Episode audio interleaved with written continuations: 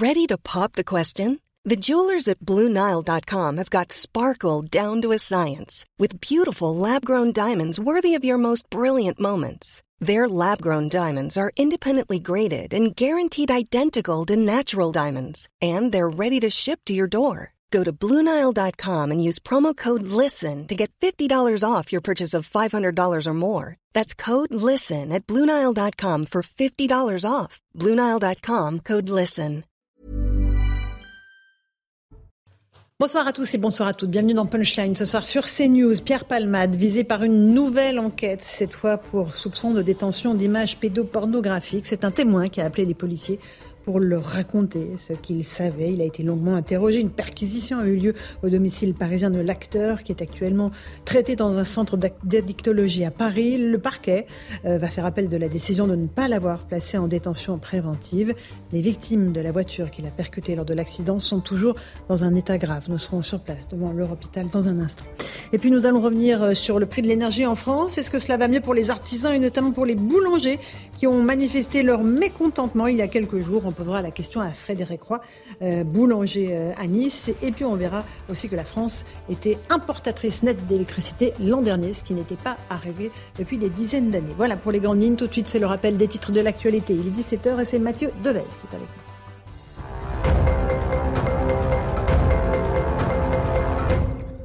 L'enquête visant Éric Coquerel a été classée sans suite. En juillet dernier, le président de la commission des finances de l'Assemblée nationale avait été accusé d'agression et de harcèlement sexuel par la militante de gauche Sophie Tissier.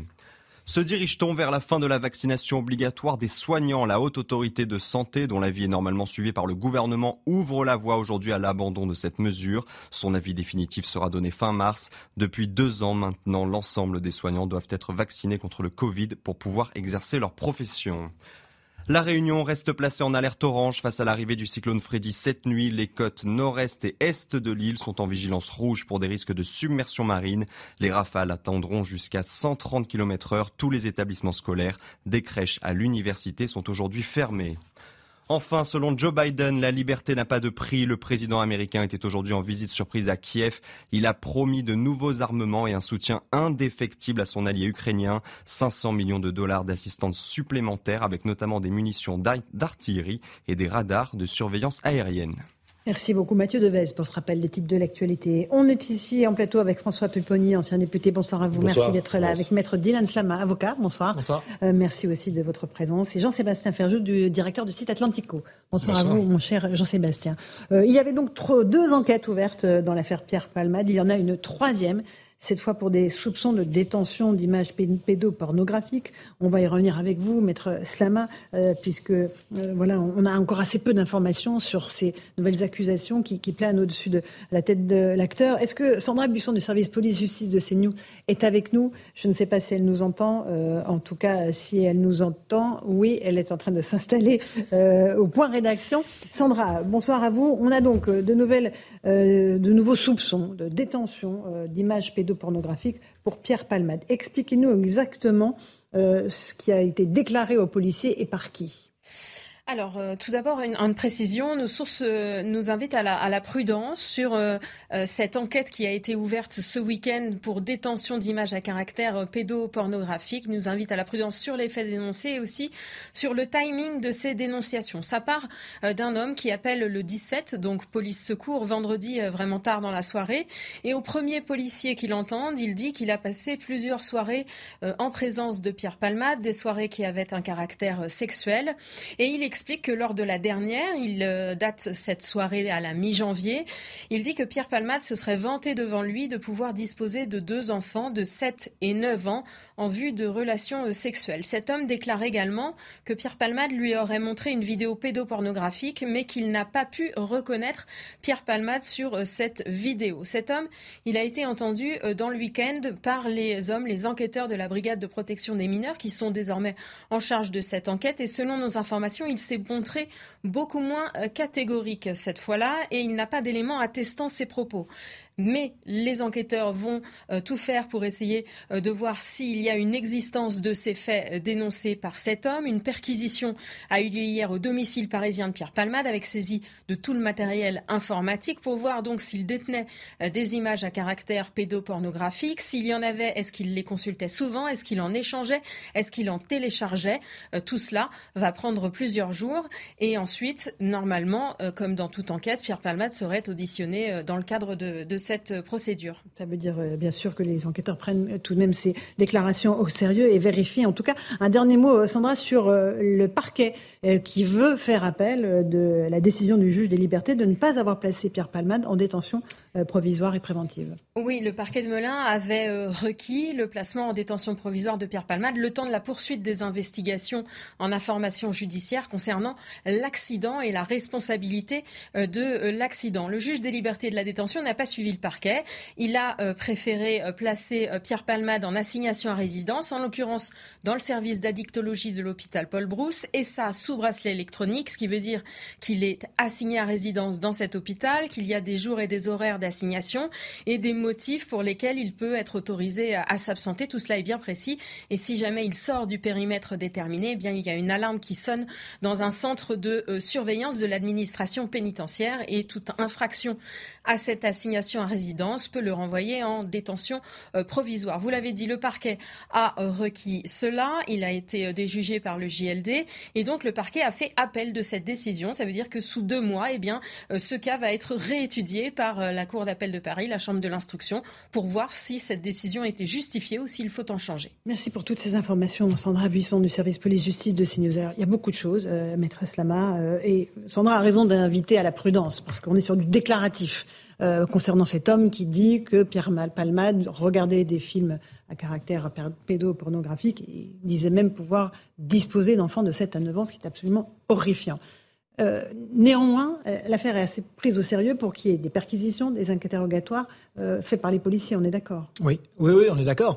Euh, on peut pas laisser ça. Non, non, mais il est tout à fait normal que l'enquête, que les enquêteurs enquêtent et que les policiers fassent des investigations et que les magistrats éventuellement prennent des décisions. Ça, c'est normal.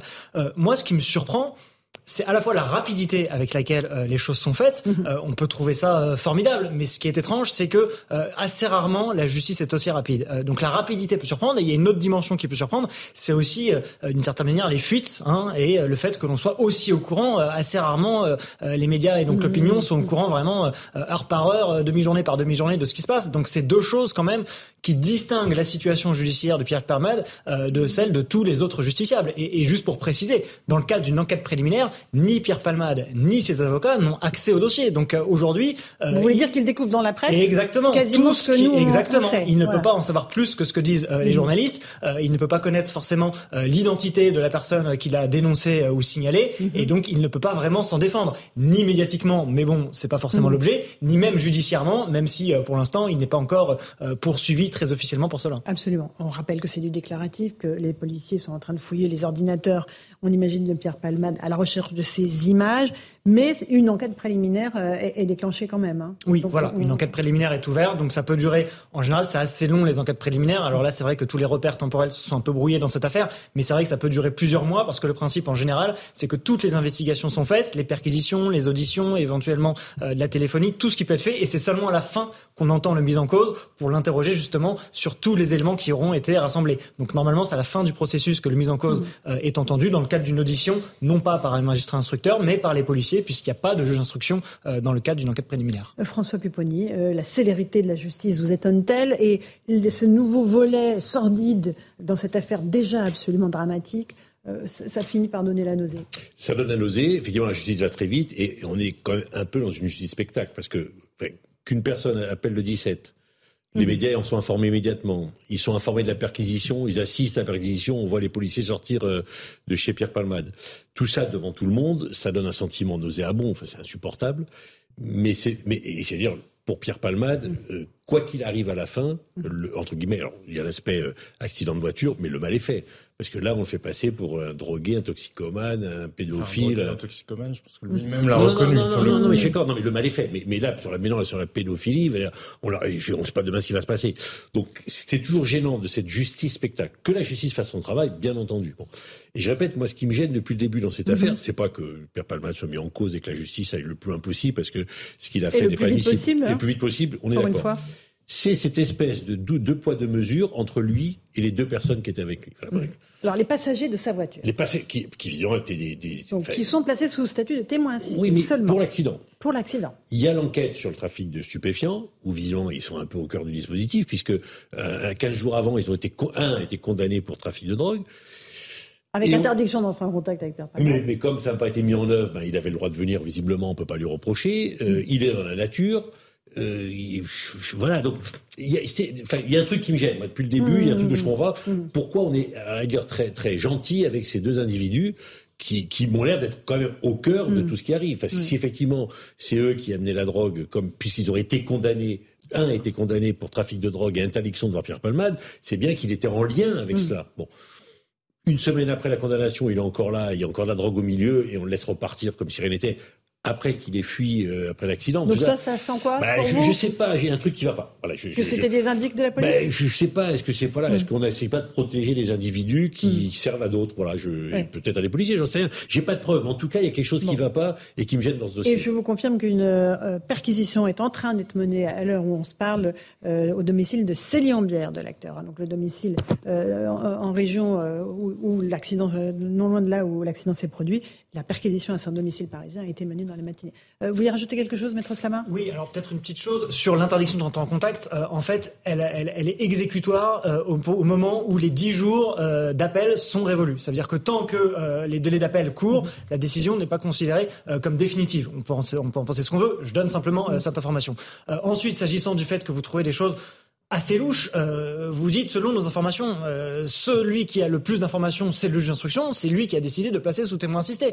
Donc ça me paraît compliqué d'aller à l'encontre d'une décision d'un magistrat dont finalement nous n'avons pas les, les, mêmes éléments. Je précise mes propos je mets de côté l'enquête pour l'accident de voiture. Oui, oui, j'ai compris. Alors, même sur stupéfiant. Il y a trois enquêtes en cours. Oui, mais alors sur, sur l'enquête stupéfiant, euh, on n'a pas tant d'éléments que ça. Vous vous basez déjà sur un seul des, autres individus pour dire il a déjà été condamné par le passé. Mais c'est pas parce qu'on est condamné par le passé euh, qu'on est condamné juste, ce que je euh, constate, pour la suite. et je vous pose la question il y a trois enquêtes en cours, mhm. deux qui vont très vite, qui concernent Pierre Palmade, et la troisième, dont on ne parle pas, donc sur il y en a deux. Sur la cocaïne. Sur la cocaïne. il y en a deux.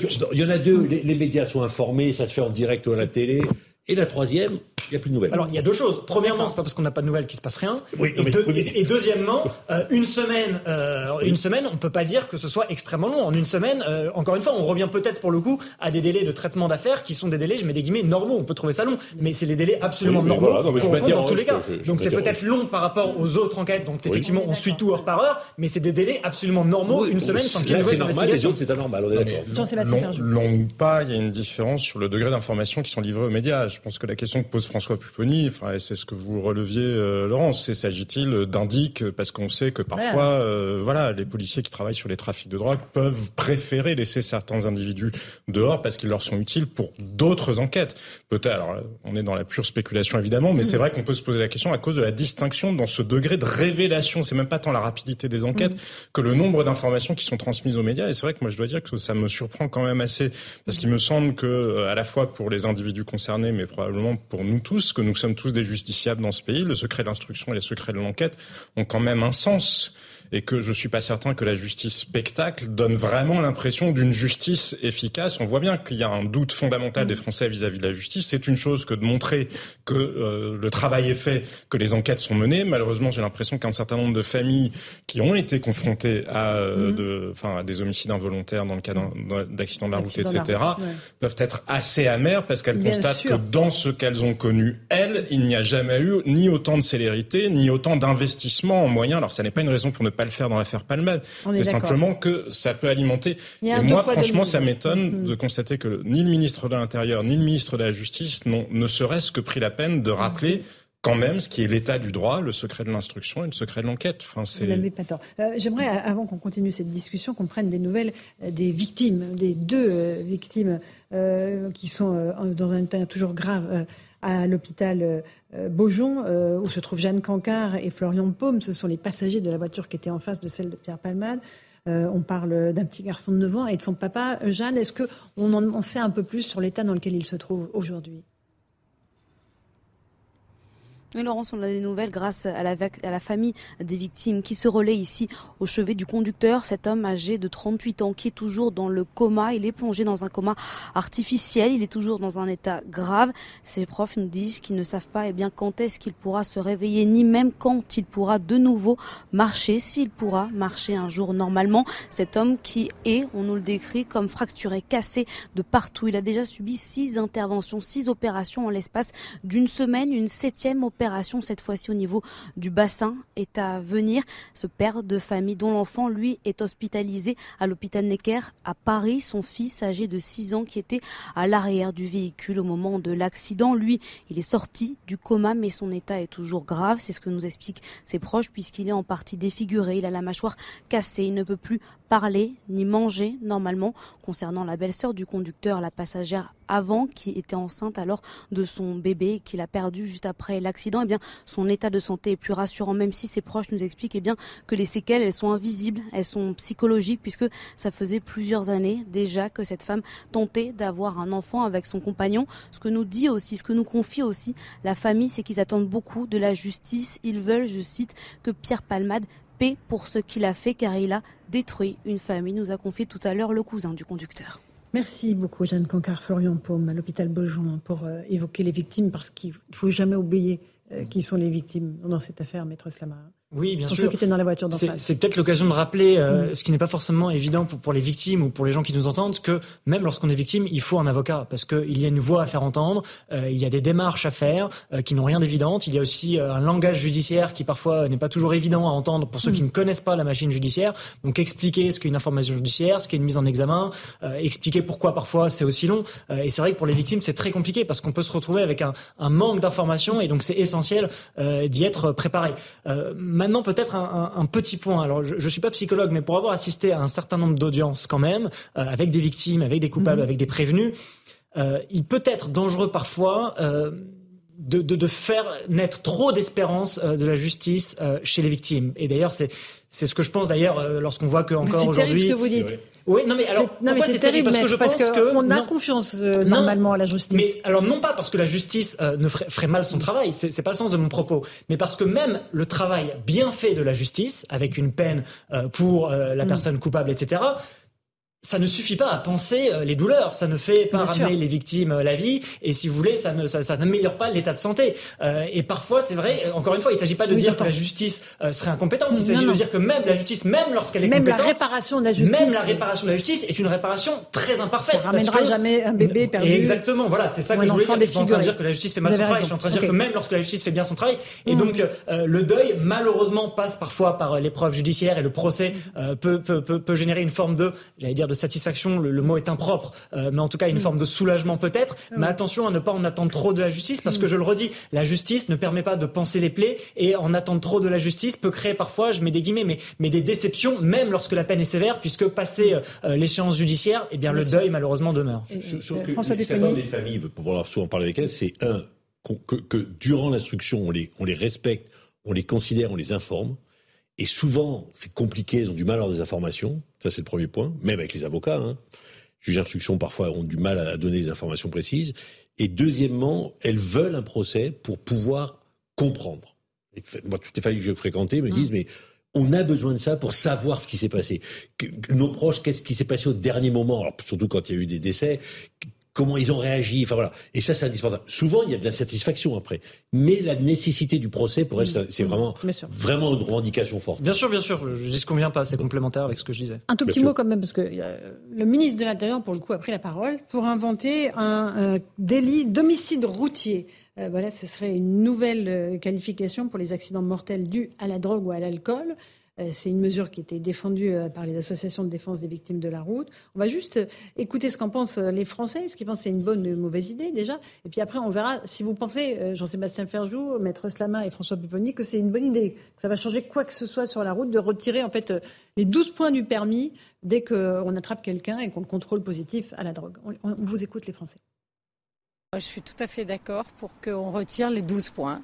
Non, je pense que ça va créer plus de gens qui vont conduire sans permis. 12 euh, points de retirés pour les stupéfiants, d'accord. La plupart des gens de nos jours roulent sans permis parce qu'ils se disent que c'est pas trop contrôlé.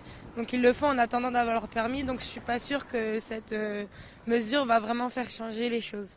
Ça peut changer quelque chose, François Pupponi Non, mais c'est vrai que les, les, enfin, les, les, personnes interviewées le disent. Je pense que ceux qui sont des toxicomanes, qui roulent euh, sous l'emprise d'alcool, ils continueront à rouler sans permis. Il y en a plein qui le font aujourd'hui. Mmh. Après, c'est très compliqué ce que fait le ministre de l'Intérieur. Parce que, Pourquoi? ben, Parce que certains produits, euh, certaines drogues restent dans l'organisme longtemps.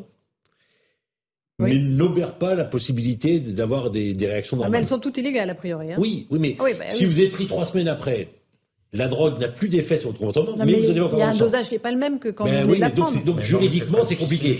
Donc, je, à quel niveau on met le dosage eh ben, justement... Parce que l'alcool, par exemple, on dit... Ah, bah, c'est 0,5. 0,5. Mais la, la, la, le, le, cannabis, ça va être à quel niveau? Et pendant combien de temps? Voilà. Mm. Donc c'est juridiquement compliqué à faire. Moi, je partage qu'il faut le faire, mais compliqué à faire. Le, droit répond déjà effectivement à cette ambiguïté. Pourquoi? Parce que l'alcool, on est condamné ou on est passible d'une condamnation euh, si jamais on est sous l'emprise de l'alcool. Or, pour les produits stupéfiants, la formule n'est pas la même. Euh, ce n'est pas lorsqu'on est sous l'emprise de matière stupéfiante, c'est simplement lorsqu'on en a fait usage. Et donc, vous voyez, la, le simple fait d'avoir fait usage, qu'on soit sous l'emprise ou pas, euh, qu'on soit encore, si vous voulez, sous l'influence de la produit stupéfiant, c'est simplement le fait d'avoir fait usage. Donc, vous voyez que le code pénal, avec cette formule-là, avoir fait usage et non pas être sous l'emprise, répond déjà à vous juridiquement parlant, quelqu'un qui, qui, a pu prendre du cannabis un mois avant et qui a encore des traces dans l'organisme, mais qui le jour où il conduit. Euh... Oui, mais justement, c'est ce que je dis. la bah formule avoir fait usage suffit à poursuivre, ce qui distingue de l'alcool. Je, je, je pense que ça peut poser un problème. Je, pense qu'il faut distinguer le qualificatif d'homicide routier avec cette proposition euh, de Gérald Darmanin mm. sur euh, le retrait euh, immédiat de 12 points si vous êtes contrôlé positif.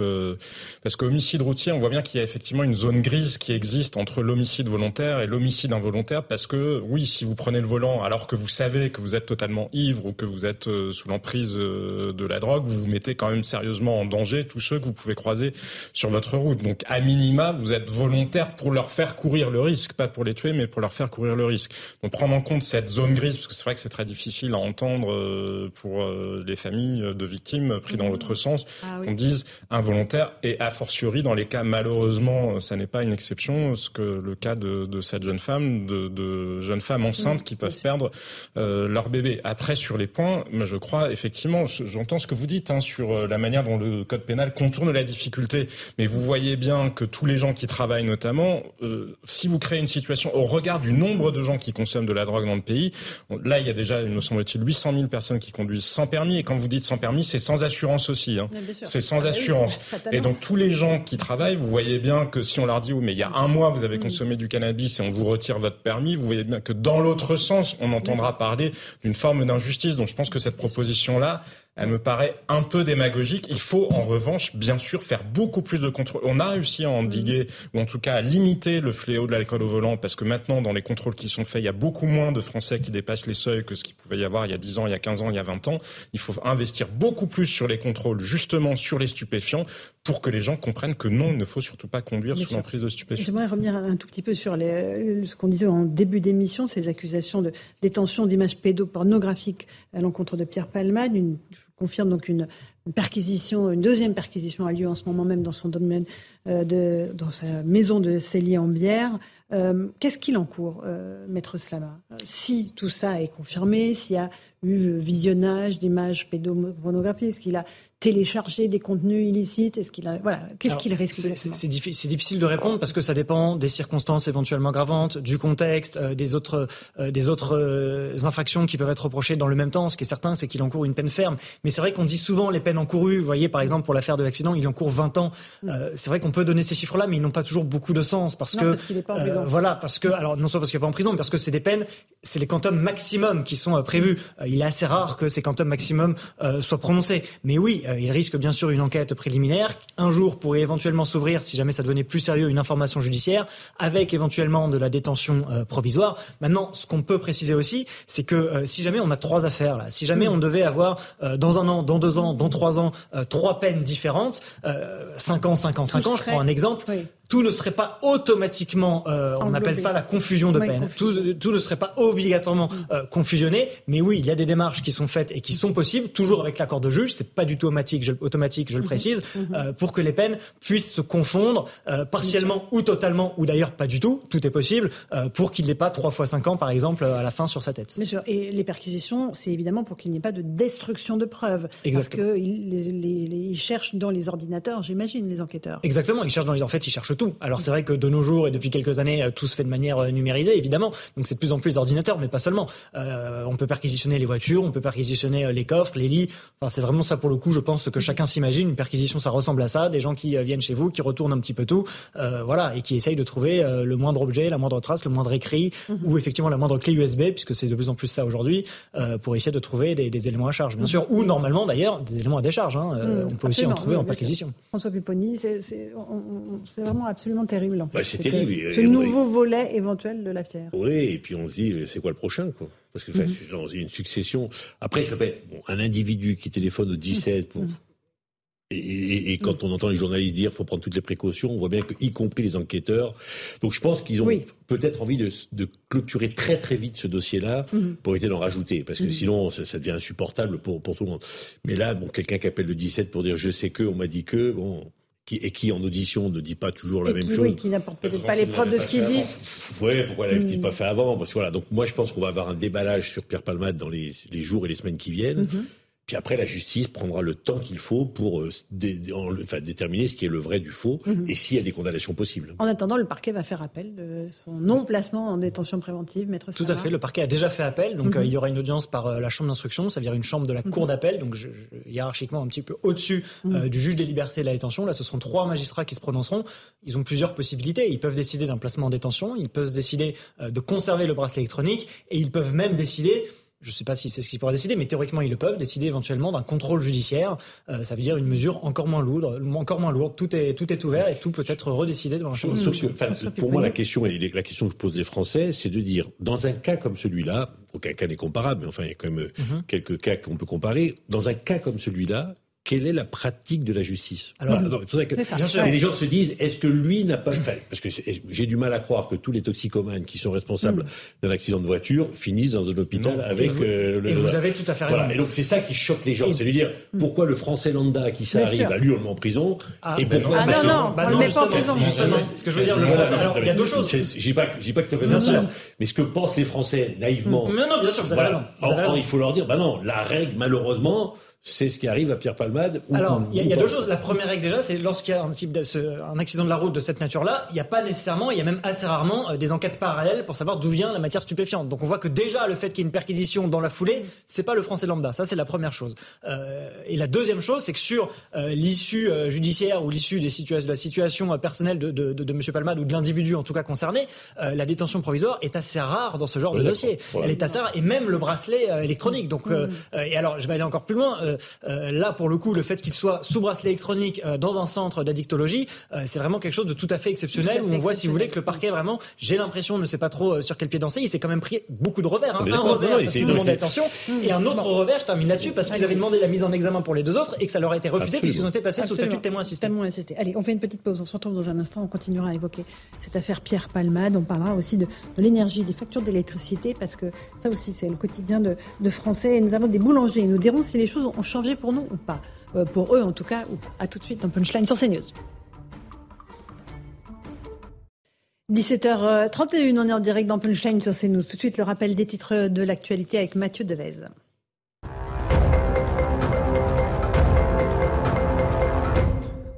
Une perquisition est en cours au domicile de Pierre Palmade à Célie-en-Bière, c'est en Seine-et-Marne, une perquisition menée dans le cadre de l'enquête pour détention d'images pédopornographiques. Le parquet de Paris indique que l'enquête a été ouverte samedi après un signalement effectué auprès des services de police. Un Français sur deux est en situation de surpoids selon l'Institut national de la santé et de la recherche médicale. En l'espace d'un demi-siècle, le nombre de cas d'obésité a presque triplé à l'échelle planétaire. La France n'est pas épargnée. Selon l'étude, 17% des adultes français sont en situation d'obésité. La Chine dément vouloir fournir des armes à la Russie pour appuyer son offensive en Ukraine. Pékin accuse les États-Unis de jeter de l'huile sur le feu en affirmant le contraire. Quasiment un an après le début de l'invasion russe, la pression occidentale s'accroît sur la Chine. Le pays n'a jamais appuyé ni critiqué publiquement l'offensive, tout en exprimant plusieurs fois son soutien à Moscou face aux sanctions occidentales. Voilà pour le rappel des titres de l'actualité. On est toujours avec euh, François Bupponi, ancien député. Euh, nous sommes avec Nicolas Meillan, ingénieur expert en énergie. Bonsoir, merci d'être avec nous. On va parler avec vous de ce sujet qui préoccupe aussi beaucoup euh, nos compatriotes, c'est leur facture d'électricité. On est avec Maître Dylan Fama et Jean-Sébastien Ferjou du site Atlantico. il y a les questions du prix de l'énergie, elles sont au cœur de la vie quotidienne des Français, je le disais. D'autant qu'on a appris la semaine dernière que la France était importatrice nette d'électricité pour l'an dernier. C'est-à-dire qu'on bah, n'a pas réussi à produire l'électricité qu'il nous fallait pour notre consommation. On a dû l'importer d'autres pays européens. On fait le point là-dessus avec Valentine Leboeuf. Et puis après, j'appellerai Frédéric Roy, qui est boulanger à Nice, et qui nous dira si ça a changé quoi que ce soit les aides du gouvernement pour sa facture d'électricité. Jamais la France n'a produit aussi peu d'électricité en 30 ans. Première explication, 63% de l'électricité était d'origine nucléaire l'an dernier, contre 69% il y a deux ans et plus de 70% avant 2021. Une baisse liée à un événement inattendu, la corrosion sur des tuyauteries cruciales pour la sûreté des centrales nucléaires. Il a donc fallu réparer, mais les maintenances ont pris du retard à cause du Covid. L'alternative aurait pu être la production hydraulique, mais là encore, elle était en baisse en 2022 à cause d'une météo exceptionnellement chaude et sèche. Pourtant, la sécurité d'approvisionnement a été garantie selon RTE. Il faut dire que l'automne et le début d'hiver doux ont retardé l'allumage des radiateurs. Il faut ajouter la sobriété énergétique voulue par le gouvernement et globalement respectée par les particuliers et les entreprises. Malgré ces éléments favorables, la production a davantage baissé que la consommation. La France est donc devenue importatrice d'électricité en 2022, une première depuis 1980. Un statut qui a changé au 1er janvier 2023. Nous sommes redevenus exportateurs vers nos voisins européens. Voilà pour ce petit point, Nicolas Meillan. Euh, c'est un signal euh, assez désastreux euh, pour notre pays d'avoir dû importer de l'électricité alors que jamais, ou pratiquement jamais, ça n'était arrivé. Bah, C'était pas pour ça au départ qu'on avait dimensionné le parc nucléaire. Alors après, il y, y, a des raisons, ça s'explique. Il y a une raison conjoncturelle qui est qu'on a découvert ce problème de corrosion sous contrainte et au lieu de les traiter les uns après les autres, on a arrêté toutes les centrales en même temps. Donc forcément, ben, on a perdu toutes les centrales. Et non, non, en mars dernier, on les a arrêtées depuis très longtemps. Ça, c'est la première raison. Et puis l'autre raison structurelle, c'est que entre maintenant, 2020 et 2025, nous avons les, des grosses révisions des centrales euh, qu'on appelle le grand carénage pour faire passer la durée de vie de 40 ans à 50 ans. Et si vous voulez, on a une particularité en France, c'est que nous, quand on euh, fait l'entretien de nos centrales, il faut qu'elles fonctionnent comme si elles étaient neuves euh, et avec le même standard de sécurité que l'EPR. D'accord? Aux États-Unis, c'est avec le même standard de sécurité que quand elles ont été construites. Donc on se met des contraintes, très bien, ça améliore la sécurité, mais ça fait des maintenances plus longues et donc ça fait euh, une disponibilité plus faible du nucléaire. Donc c'est normal. et donc là, la bonne nouvelle, effectivement, depuis le début de l'année, c'est que EDF, les agents d'EDF ont fait le maximum et ont pu remettre 45 euh, gigawatts, donc euh, une grande partie du parc euh, en production. Puis on a eu les économies d'énergie qui mhm. existent. Alors on ne sait pas si elles sont volontaires, si c'est parce que l'électricité coûte trop cher, mhm. mais elles sont là, quoi qu'il arrive. Et enfin, euh, ben, le beau temps et le réchauffement climatique, parfois, ça, euh, ça nous aide. Ça a aidé la France. Euh, il y a évidemment un impact sur la facture énergétique des Français. On est en ligne avec Frédéric Roy, qui est boulanger à Nice. Bonsoir, Monsieur Roy. on, s'était beaucoup intéressé à votre cas il y a quelques semaines. Je vous avais promis qu'on prendrait régulièrement des nouvelles. Est-ce que les dispositifs mis en place par l'État vous ont permis, à vous autres artisans, de faire face à l'explosion de nos factures d'électricité Qu'est-ce qui a changé pour vous, Monsieur Roy? Ben, c'est simple, ce qui a changé, c'est que je ne reçois plus mes factures. Ah. Pourquoi? Ah ben je sais pas en temps normal. Donc moi j'ai mon nouveau tarif, c'est-à-dire ma facture multipliée par 4 devait démarrer au 1er janvier. Généralement, donc ma facture de janvier, j'aurais dû la recevoir tout début février. On est le 20, j'ai toujours pas de facture. Je vais pas m'en plaindre, mais ce que je crains, c'est de recevoir quasiment deux relativement proches, quoi. Mmh. Donc, j'ai échangé un peu avec euh, le ministère il y a une dizaine de jours pour leur dire, j'ai pas reçu mes factures et visiblement, je suis pas le seul, bien évidemment. Alors apparemment, c'est parce qu'ils souhaiteraient euh, pouvoir nous mettre les déductions de 20% qu'ils ont promis sur facture. Hmm. Mais apparemment, ils ont des gros soucis à le mettre en place puisqu'on ne reçoit plus nos factures. Donc finalement, ben, on n'est pas plus avancé, on ne sait toujours pas où est-ce qu'on en est. Maintenant, euh, au niveau du gouvernement, rien n'a changé. C'est 20% sur facture et un, un, un supplément qu'on peut obtenir en, en remplissant un document sur le site du gouvernement que même nos experts comptables doivent faire des formations pour comprendre pour pouvoir le remplir, mais la situation n'a pas du tout changé puisqu'on a vu le mois dernier, les chiffres sont sortis la semaine dernière, qu'on est à plus de 95% de faillites supplémentaires par rapport à, l'année d'avant. Donc, mm. euh, il y a de quoi être inquiet. La situation ne change pas. C'est pour ça qu'on reste très mobilisé au, au, niveau de notre collectif. C'est pour ça qu'on relance les manifestations au niveau départemental, parce qu'on ne sait plus quoi faire en définitif. Mais euh, ce qu'on demande, encore une fois de plus, ça serait de sortir de ce système européen de l'énergie, parce que il n'y a que comme ça qu'on pourra réussir à faire quelque chose. Mais à court terme, il faudrait qu'on puisse étendre le bouclier tarifaire aux TPE ainsi qu'aux PME. D'autant plus qu'aujourd'hui, on sait que financièrement, on peut le faire, puisque euh, ça coûterait 12 milliards. Et 12 milliards, enfin, les chiffres, c'est pas moi qui les invente, hein, c'est Roland Lescure, le ministre. Donc, ça coûterait 12 milliards pour les TPE, PME. Et il, il se trouve que c'est ce qu'Olivia Grégoire nous explique depuis des semaines euh, sur les plateaux de télé, c'est qu'elle met 12 milliards sur la table. Eh bien, on vient les chercher, madame. Mettez, étendez le bouclier tarifaire aux TPE, aux PME, on attend. Euh, vous restez avec nous, euh, Frédéric Roy. François Pupponi, c'est vrai que cette histoire de bouclier tarifaire, alors ça a été adopté à l'Assemblée contre l'avis du gouvernement la semaine dernière? Oui, mais c'est pas encore mis. Pas bien sûr que non, mais c'est ce que demande M. Roy. Oui, il y, a, le bouclier tarifaire pour les, les personnes physiques. On l'a mis pour les TPE, pas pour les PME, mais une grosse revendication pour les PME, parce que faut, pas grand monde n'en bénéficie par rapport à ceux, qui sont impactés. Mhm. Et la vraie difficulté, c'est que les, boulangers en particulier avaient signé des contrats. Mhm. Et donc revenir sur les contrats il y en a des milliers de contrats qui ont été signés, c'est extrêmement juridiquement compliqué. Donc entre la volonté du... mais là, ils ne pas les factures. ben oui, mais entre la volonté du gouvernement qui dit aux, aux producteurs, mhm. faites attention, faites des efforts, et puis euh, la réactivité sur le terrain de la part des grands opérateurs, ça prend du temps et on n'est pas sûr du résultat. Jean-Sébastien Ferjou, sur ce bouclier tarifaire, ces difficultés euh, qui sont toujours présentes en fait pour les artisans, il y a une solution magique? Plus ou moins selon les artisans et selon la nature des contrats euh, qu'ils ont. Il y avait des gens qui étaient restés chez EDF, qui ont été quand même protégés, même enfin si vous n'êtes pas un particulier, et notamment si vous êtes resté sur les tarifs réglementés puis il y a les gens qui avaient signé avec des fournisseurs, euh, enfin des fournisseurs qui ne sont pas des producteurs justement, qui sont juste des traders en quelque sorte. Et là où effectivement, parce que les fournisseurs eux-mêmes peuvent avoir été pris au piège, parce qu'ils peuvent euh, avoir anticipé qu'ils allaient acheter.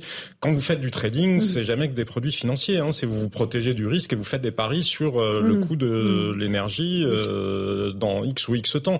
C'est peut-être d'ailleurs ce qui se joue derrière ces retards de facture, au-delà des difficultés, j'en sais rien, à faire tourner les logiciels, de voir comment ils restructurent leur propre, euh, leur propre, euh, offre d'énergie et à quel prix ils l'achètent eux-mêmes. Mais on voit bien que la question de fond, de toute façon, celle du mécanisme de formation des prix, elle n'est pas gérée. On pourra toujours essayer de faire. Alors là, on a de la chance, ça a été dit, parce que la météo et le fait qu'on est quand même, mais à quel prix hein, C'est l'industrie qui, qui en paye ah, euh, le poids. C'est pas, pas les Français qui sont devenus incroyablement vertueux mm. en matière de consommation d'énergie. C'est assez largement l'industrie qui recule. Et ça, malheureusement, il n'y a toujours aucune réponse publique sur ces questions de fond qui vont continuer à nous impacter très très au-delà de cet hiver ou du suivant. Nicolas Meillan, quand on entend Frédéric Roy dire bah, rien n'a changé, en fait, pour nous, quasiment, on ne on, reçoit plus les factures. Bah, oui, alors ça, je soupçonne le gouvernement. Vous savez, quand il fait des ristournes, il aime bien que ça apparaisse sur la facture. Et donc, il a peut-être voulu intégrer ça dans les factures. Mais comme il y a 125 fournisseurs alternatifs, c'est un peu une machine à gaz, sans faire de jeu de mots. Euh, mais ce qui est lunaire, c'est ce qui n'a pas changé depuis 40 ans, c'est surtout le coût de l'électricité en France. Mhm. Ça, ça n'a pas changé. Ça n'a pas changé, c'est 50 euros du mégawattheure. Et par ce mécanisme de l'arène, qui a dû être inventé par quelques énarques euh, bien inspirés, euh, plus vous avez de fournisseurs alternatifs, plus les prix augmentent. Alors que nous, la concurrence, normalement, c'est censé faire baisser les prix. Et c'est ce qui s'est passé, puisque plus il y a de fournisseurs qui demandent l'électricité nucléaire, moins ils en ont chacun. Et donc aujourd'hui, par exemple, dans la formation des prix, cette année, vous avez à peu près 45% qui est le nucléaire et 55% qui est sur le marché. C'est pour ça qu'ils vont, euh, c'est pour ça que les prix augmentent. C'est pour ça qu'on vous expliquait que votre électricité aurait dû augmenter de 100% en février. Mhm. Mais 100% de quoi? C'est une augmentation artificielle qui est liée à ce truc lunaire où vous avez 125 fournisseurs de factures qui ne servent à rien, à part ruiner les Français et ruiner EDF. Mmh. Donc euh, la solution, c'est EDF C'est euh, tout recentraliser la sur EDF C'est la fin de ce tarif réglementé. La fin du tarif réglementé, mais on n'en sort pas d'un claquement et, de Et, on se met un tarif mmh. qui, est, euh, en, qui est proportionnel à nos coûts de production. On met une petite marge en plus sur EDF. Je crois qu'il faut mmh. distinguer. Il y, a, il y, a, deux choses. Il y a ce que vient de dire Nicolas Meillan, effectivement, qui est absurde, tel qu'on a créé. C'est pas un vrai marché à partir du moment où vous avez quasiment un seul producteur d'électricité à hauteur de plus de 90, 80, probablement 95% d'électricité produite en France, c'est EDF. Donc vouloir créer un marché par-dessus, ça n'a pas beaucoup de sens. Mais derrière, il y a l'arbitrage politique que l'Europe a fait. Si vous faites des énergies renouvelables, là encore, on s'est trompé, puisque plutôt que d'avoir un objectif en termes d'émissions, on l'a mis en termes de renouvelables. On confond la fin et le moyen. Et derrière, une fois que vous avez ce débat-là, vous avez le débat de qu'est-ce qu'on met comme pilotable, puisque les renouvelables ne sont pas disponibles tout le temps. On a fait le choix du gaz au niveau européen plutôt que du nucléaire. Il y a quand même une seule chose où le marché a servi cet hiver, c'est à ajuster la demande, parce que le signal prix bah, a eu un impact sur la demande. Malgré tout, quand les prix explosent, bah oui, de facto, la demande baisse, et nous n'avons pas été confrontés à des pénuries. Alors ça ne justifie pas, ça ne rend pas intéressant le reste du dispositif, mais n'oublions pas que ça a quand même malgré tout servi à ça. Un dernier mot, peut-être Frédéric Roy qui est toujours avec nous. Euh, qu'est-ce que vous demandez aujourd'hui alors donc au, gouvernement à nouveau? Ben, Toujours la même chose. Hein. Si Emmanuel Macron pouvait entendre et Bruno Le Maire, pas seulement écouter, j'ai bien dit entendre, les mots ont de l'importance. C'est, euh, comme on vient de vous l'expliquer sur le plateau, il faut sortir de ce système euh, européen qui est complètement hallucinant de marché de l'électricité. Et surtout à très court terme le bouclier tarifaire afin qu'on puisse sauver nos entreprises, ce qui n'est pas garanti au jour d'aujourd'hui puisqu'on voit chaque semaine des copains qui ferme et ça continue. Donc nous, on va rester mobilisés, on va amplifier les, les manifestations, mais au-delà de ça, on commence d'être sollicité justement par la, le syndicat CGT Énergie qui veut absolument nous soutenir. Donc jusqu'à maintenant, ben, on n'était pas trop à l'écoute. Je peux vous garantir que dès la semaine prochaine, je vais les recevoir à la boulangerie, on va voir ce qu'ils proposent et on va en faire de même dans les quatre coins de la France. S'il faut qu'on se rassemble pour se battre, s'il faut être là tous ensemble aussi pour se battre pour l'énergie, le 7 mars, eh ben, on sera dans la rue, nous aussi, les artisans. Euh, il vous propose quoi, la CGT Énergie De vous faire basculer automatiquement sur un tarif particulier, c'est ça? Non, pas spécialement. Je ne les ai pas reçus encore à la boulangerie pour qu'on en discute. Ça, c'est un message qu'ils ont déjà fait passer, bien évidemment. Mais euh, moi, je préférerais qu'on reste sur quelque chose de légal. Après, je vous garantis que pour sauver ma boulangerie, si j'avais pas le choix, puis qu'on me dit je te bascule en heure d'été, bien sûr, j'hésiterais pas une seule seconde. Mais c'est mm. pas le cas aujourd'hui. Le but, c'est de faire des choses légalement. Mais euh, s'ils peuvent nous aider d'une façon ou d'une autre, on va leur ouvrir grand la porte. Euh, merci beaucoup pour ce témoignage. François Pupponi. Oui, ce que demandent les, les TPE, les PME, c'est que globalement, l'État paye, quoi en disant nous on ne peut pas payer des factures, on a des contrats qu'on ne peut pas respecter parce qu'on est pris en, en, en, et donc il faut que l'État paye de la facture parce que nous on ne peut pas le faire. Et pour l'instant le gouvernement dit euh, on va essayer de négocier avec euh, ceux qui vous facturent, qui baissent un peu le prix, mais on ne peut pas payer. Il y a un moment où l'équation, alors parce que, et, c'est maintenant, mais ça va continuer. Enfin, la crise de l'énergie, on n'en est pas sorti encore. Et donc à un moment la question devrait se poser de savoir comment on fait effectivement pour les TPE et les PME où on accepte qu'il y ait des dépôts de bilan en chaîne et qu'effectivement les entreprises disparaissent. On peut d'ailleurs réformer le système européen, on n'est pas obligé d'en sortir. parce que C'est ce, que c'est ce que tente de faire le gouvernement français, de réformer le bah, système de la carrière. parce qu'on voit bien quand Emmanuel Macron rencontre Olaf Scholz notamment, euh, enfin, et même pendant les sommets européens, ce sujet-là n'a pas été affiché comme une priorité de la France. On n'a pas joué le rapport de force euh, avec l'Allemagne euh, sur ce sujet-là. Et le, le, gouvernement, en quelque sorte, explique que dire qu'on sortirait, c'est impossible pour différentes raisons, en confondant deux choses. Le fait qu'il y a le réseau physique qui permet l'interconnexion, mais ça, ça a existé avant le marché européen, et le marché européen euh, lui-même. Enfin, ils peuvent toujours en afficher le, enfin, la vague intention. Je ne sais pas si vous avez remarqué qu'il y a eu une rencontre, je ne sais pas, entre les ministres de l'énergie français et allemand ou de l'économie français et allemand. Ou bref, à, quel moment ont-ils essayé de jouer le rapport de force pour faire évoluer ce dispositif Sauf que ça, c'est du moyen et du long terme. Là, à court terme, euh, faut, les gens disent on peut pas payer les factures. François, je pense que comme on s'en est rendu compte après la guerre en Ukraine, on est capable de bouger très vite sur un certain nombre de choses quand elles sont prioritaires. Les artisans, les PME, ils sont d'accord pour payer une facture, mais pas pour payer une facture artificielle. D'accord, d'accord. Une facture artificielle qui a été créée par l'État, ben, c'est l'État qui se débrouille avec sa facture artificielle. Eux, ils peuvent payer le prix de l'électricité.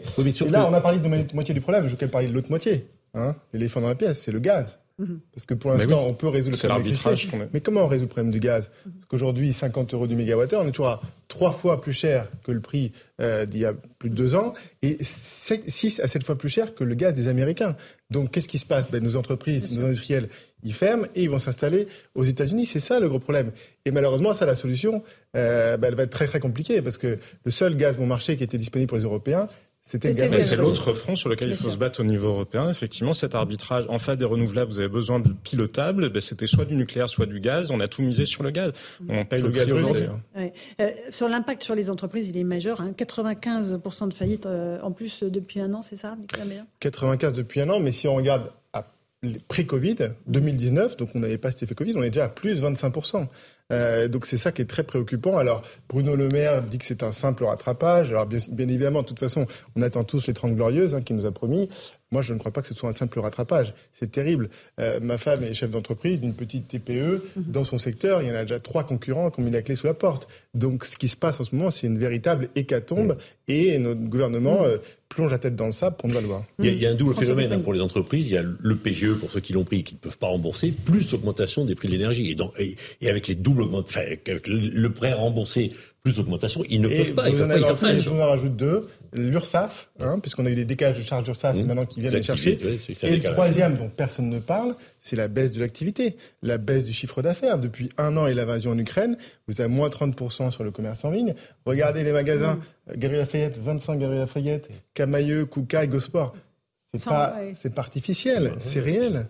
et, donc la baisse de, l'activité, personne n'en parle, mais c'est ça qui nous mmh, impacte. Et donc baisse de l'activité, hausse des coûts, report des charges, vous avez un cocktail détonnant et malheureusement ça risque et là encore, nous ne voyons rien. On sait que la, politique monétaire est majeure pour mm. déterminer le volume d'activité euh, de la zone euro. On est en train de faire, de commettre la même erreur que celle qu'on a commise après 2008 et à nouveau euh, en 2010 et 2011 au moment de la crise des dettes souveraines. On monte les taux, mais vous pouvez monter les taux autant que vous voulez, ça ne changera rien à l'inflation parce que si le gaz est cher, ça n'est pas à cause du niveau des taux d'intérêt décidés par la Banque centrale européenne. Donc on s'est mis dans la roue de la Fed, sauf qu'on n'est pas dans la même situation macroéconomique. Alors je sais que ça paraît très technique, sauf que la réalité. Je mais ça pas un tout petit Mais je sais que ça l'est, Laurence. Mais malheureusement, d'un point de vue démocratique, c'est un problème parce que politiquement, c'est ça qui détermine la vie des Français. C'est profondément ça qui détermine la vie des Français. Et ces débats-là, on ne les a jamais. Mmh, absolument. Euh, François Péponi, il faut les ouvrir ces débats. Mais c'est oui, oui, mais pour les boulangers, les TPE et les PME, le problème c'est que effectivement, ça dit tout à l'heure, ils ont signé des contrats. Et aujourd'hui, ces entreprises disent bah vous devez payer.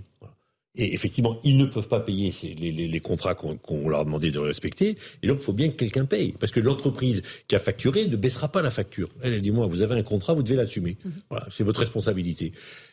Et à un moment, voilà, l'équation. Alors après, il faut changer l'équation économique pour qu'effectivement ces contrats-là soient résiliés comme des nouveaux. Mais juridiquement, c'est très compliqué. Mais là, il faut bien que mhm. concrètement, dans les semaines et les jours et les mois qui viennent, il faut que quelqu'un paye la facture. mais Emmanuel Macron a annoncé en janvier qu'il réduisait le prix à à 280 euros du mégawattheure, hein, donc euh, pour toutes les entreprises. Mais ça reste trois fois plus élevé. mais, si je peux me permettre, le président de la République l'a dit, il faut le faire. Mais ceux qui ont signé les contrats, s'ils refusent de signer de nouveaux contrats, je pense de, veut, hein, le, le président de la République peut le dire, mais si l'entreprise dit, moi j'ai un contrat signé, ben, je mm. décide de ne pas baisser le prix, juridiquement, personne ne peut l'obliger. C'est là où on a un autre problème structurel en France. C'est-à-dire que si vous passez votre temps à gaspiller vos économies ou vos marges d'économie possibles, enfin, on dit autrement notre capacité d'endettement sur du n'importe quoi parce qu'on a fait n'importe quoi pendant le Covid et que on a beaucoup de fonctionnaires qui ne servent à rien. Je ne parle pas du fait que les fonctionnaires existent, hein, mais regardez le nombre de couches qu'on a rajouté dans les mm. collectivités mm. territoriales, les métropoles, etc. Mais malheureusement, ben oui, mais ces sujets-là, regardez le déficit. Bruno Le Maire en septembre a dit que le budget de la France c'était désormais géré à l'euro près. Mais oui, mais c'est l'énergie. Parce que si on n'a pas de marge de manœuvre pour aider les, artisans et les entreprises, euh, à l'euro près, on a 7 milliards de déficit en plus que ce qui était annoncé au mois de septembre dernier. Donc non, ça me paraît pas être à l'euro près. Un, un, mot sur EDF. Euh, qu'est-ce qu'il est possible de faire concernant EDF euh, le gouvernement se penche vraiment sur la record cette année. Perte record cette année. Quelle solution en fait pour sauver EDF ben déjà, il faut, euh, il, faut arrêter, il faut mettre fin à ce système qui fait que EDF, si vous voulez, doit faire vivre 125 entreprises qui, comme des poux, en fait, hein, qui sont sur son dos en train de se nourrir de son sang et d'aspirer son sang, euh, qui n'ont aucune obligation de produire de la moindre électricité. Alors, il y en a quelques-unes comme Total ou Engie qui ont un peu de renouvelable, mhm. un peu de gaz, mais, mais c'est tout. Mais alors, faire de la concurrence alors que ça n'existe nulle part ailleurs. Vous avez un producteur qui vend à tous ses concurrents à perte. Mhm. on a vu ça nulle part. Euh, l'an dernier, quand même, Emmanuel Macron, justement pour limiter l'augmentation du prix, a, dit à EDF, tu vas devoir en vendre 20, 20, TWh de plus. Facture 8 milliards d'euros pour, euh, pour EDF. Alors, EDF, c'est qui? C'est nous, hein, on va pas se mentir. Donc, euh, non, non, malheureusement, il faut sortir. Mais le problème, et c'est pour ça qu'on va malheureusement pas y arriver, c'est que comme c'est le souhait de la Commission européenne slash de l'Allemagne mhm. d'arriver à cette situation, il faudrait que nos hommes politiques engagent un bras de fer avec l'Allemagne pour rééquilibrer cette chose-là. Euh, mais je n'ai pas vu beaucoup. Alors, vous parliez de, justement de ce Conseil des ministres commun. Qu'est-ce qu'il en est sorti? Ils auraient pu parler de ça, de se mettre d'accord. Mm.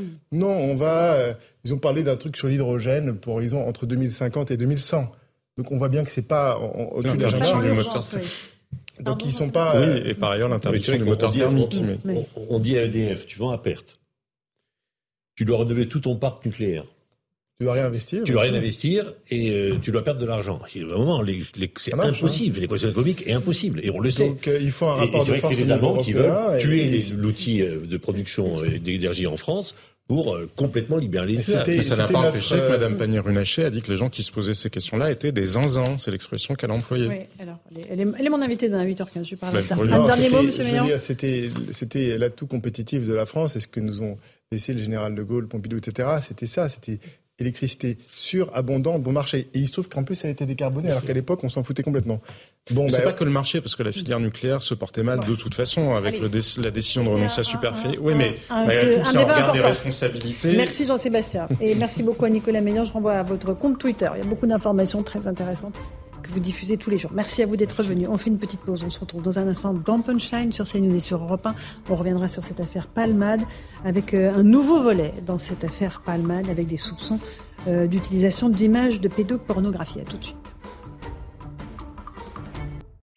Bonsoir à tous et bonsoir à toutes. Bienvenue dans Punchline ce soir sur CNews et sur Europe 1. Un nouveau volet, un troisième volet dans l'affaire Pierre Palmade. Un témoin interrogé par les policiers l'accuse d'avoir détenu des images de pédopornographie. Une nouvelle couche de sordide pour les enquêteurs qui tentent pour l'instant de démêler le vrai du faux. L'acteur est actuellement traité dans un centre d'addictologie à Paris avec un bracelet électronique. Le parquet a fait appel de son non-placement en détention provisoire.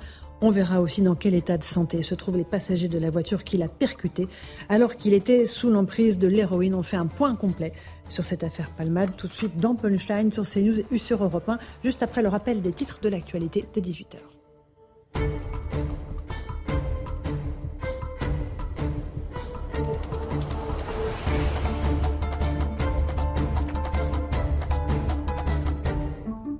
Il est 18h, bienvenue si vous nous rejoignez sur Europe 1 et sur CNews. Nouvelle perquisition en cours en ce moment même au domicile de Pierre Palmade à Célie-en-Bière en Seine-et-Marne. Une autre perquisition a eu lieu dans la matinée dans son domicile parisien. Elle est menée dans l'encadre de l'enquête pour détention d'images pédopornographiques. L'humoriste est désormais visé par trois enquêtes différentes. On y revient dans un instant dans l'émission. L'enseigne de chaussures San Marina placée en liquidation judiciaire par le tribunal de commerce de Marseille. Une décision qui acte la fermeture immédiate de 163 magasins et qui laisse sur le carreau plus de 650 salariés. Joe Biden a effectué une visite surprise à Kiev ce matin. Le président américain a rencontré sur place son homologue ukrainien Volodymyr Zelensky. Une visite qui intervient à quelques jours du premier anniversaire de l'invasion russe. Écoutez Joe Biden. You and all Ukrainians vous, Monsieur le Président, et tous les Ukrainiens, rappelez au monde ce que signifie le mot courage. Vous nous rappelez que la liberté n'a pas de prix. Nous serons à vos côtés, autant qu'il le faudra. Voilà pour cette visite surprise de Joe Biden à Kiev. Et puis l'île de la Réunion est en alerte orange. Le cyclone Freddy a touché le nord-est de l'île ce soir ainsi que l'île Maurice. Des rafales à près de 300 km heure et une forte houle. Tous les établissements scolaires étaient fermés ce lundi. Les autorités appellent la population à la plus grande prudence. Voilà, il est 18h01 et 45 secondes précisément. On se retrouve sur le plateau de Punchline, euh, c'est News Europe 1, avec François Pupponi, ancien député. Bonsoir à vous, merci d'être là. Le commissaire David Lebars, bonsoir. Bonsoir. Secrétaire général euh, du euh, CN Je vais y arriver. Ce syndicat des commissaires de la police nationale UNSA. C'est plus simple comme ça. Merci d'être avec nous. Docteur Lovenstein, bonsoir. Président de de SOS Addiction. Euh, Maître Dylan Slama, avocat. Merci d'être avec nous. Et Jean-Sébastien Ferjou, directeur du site Atlantico. On a un nouveau, euh, une nouvelle couche de sordide dans cette affaire Pierre Palmade, je vous le disais. Il y a l'enquête en cours pour euh, les stupéfiants, l'usage de stupéfiants, l'enquête en cours pour l'accident de voiture qui a provoqué des blessés extrêmement graves et euh, la mort d'un petit enfant dans, le ventre de sa maman. Et il y a un troisième volet, donc ces soupçons de euh, détention d'images de pédopornographie. On va faire le point avec Amaury Boucaud du service police-justice de, de CNews. Qu'est-ce que l'on sait exactement ce soir, Amaury?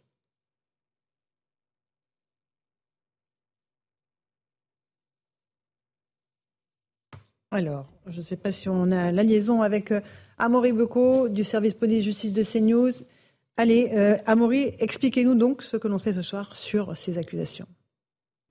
Une enquête préliminaire a été ouverte par le parquet de Paris pour détention d'images à caractère pédopornographique. Cette enquête qui a été ouverte ce samedi 18 euh, février, elle vise encore une fois euh, Pierre Palmade et elle fait suite au signalement d'un homme qui dit connaître personnellement le comédien après avoir euh, participé à une soirée euh, dans la nuit du 13 au 14 janvier. Lors de cette soirée, Pierre Palmade se serait vanté auprès de lui euh, de pouvoir s'offrir des enfants de 7 à 9 ans pour avoir des relations sexuelles avec eux et lui aurait montré des vidéos pédopornographiques.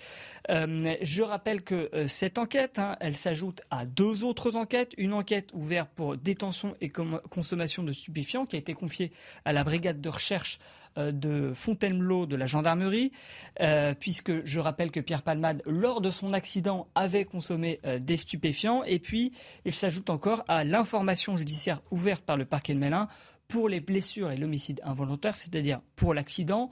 Et c'est d'ailleurs dans le cadre de cette information judiciaire que Pierre Palmade a été euh, mis en examen vendredi dernier et euh, assigné à résidence dans une unité médicale pour soigner son addiction avec obligation de porter un bracelet électronique.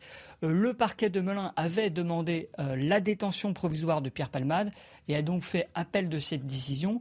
Euh, la Chambre d'instruction de Paris devrait rendre une décision euh, d'ici deux mois euh, pour décider si oui ou non Pierre Palmade ira en détention provisoire ou s'il continuera à se soigner dans une unité médicale avec son bracelet électronique. Merci pour toutes ces précisions. Commissaire Le Bars, on a une nouvelle couche de sordide, je le disais, qui s'ajoute au, drame qui a été provoqué par cet accident.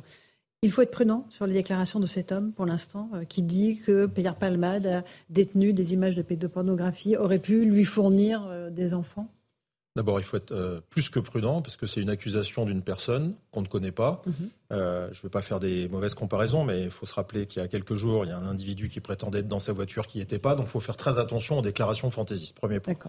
En revanche, deuxième point, la justice a quand même un minimum de lucidité, les services de police aussi. Je vois que la brigade des mineurs de Paris a été actionnée, mhm. c'est-à-dire qu'elle est saisie et qu'ont lieu des perquisitions. Donc s'il y a des perquisitions qui ont lieu, c'est que malgré tout, le témoignage ou qu'il y a des éléments qui nécessitent d'aller faire à minima une levée de doute, parce qu'on ne fait pas des perquisitions comme ça mhm. pour aller euh, embêter les gens ou aller chercher une information farfelue. Sinon, on passerait notre vie en perquisition. Mhm. À chaque fois qu'on recevrait des témoignages anonymes, je peux vous dire que c'est à peu près ce qu'on reçoit le plus dans les commissariats de police et qu'on sait faire le tri. Donc, s'il y a perquisition et à Paris et dans son domicile du 77, c'est qu'il y a des éléments qui laissent à penser que ça serait crédible. Après, je vous dis, moi je suis policier, je crois profondément en la justice. On est dans une semaine où euh, Pierre Palmade euh, est dans, dans l'œil du cyclone judiciaire sur plusieurs affaires. Une euh, très médiatisée et puis les autres du coup s'enchaînent. Ça, c'est des faits très graves. Hein, la, mmh. la, détention d'images pédopornographiques, qui est encore plus grave. C'est ce que dénonce la personne qui prétend que, en plus, ça serait des images qu'il aurait lui-même euh, obtenu dans des rencontres réelles, donc ça ne serait pas que du stockage d'images, donc c'est extrêmement grave, c'est extrêmement sordide.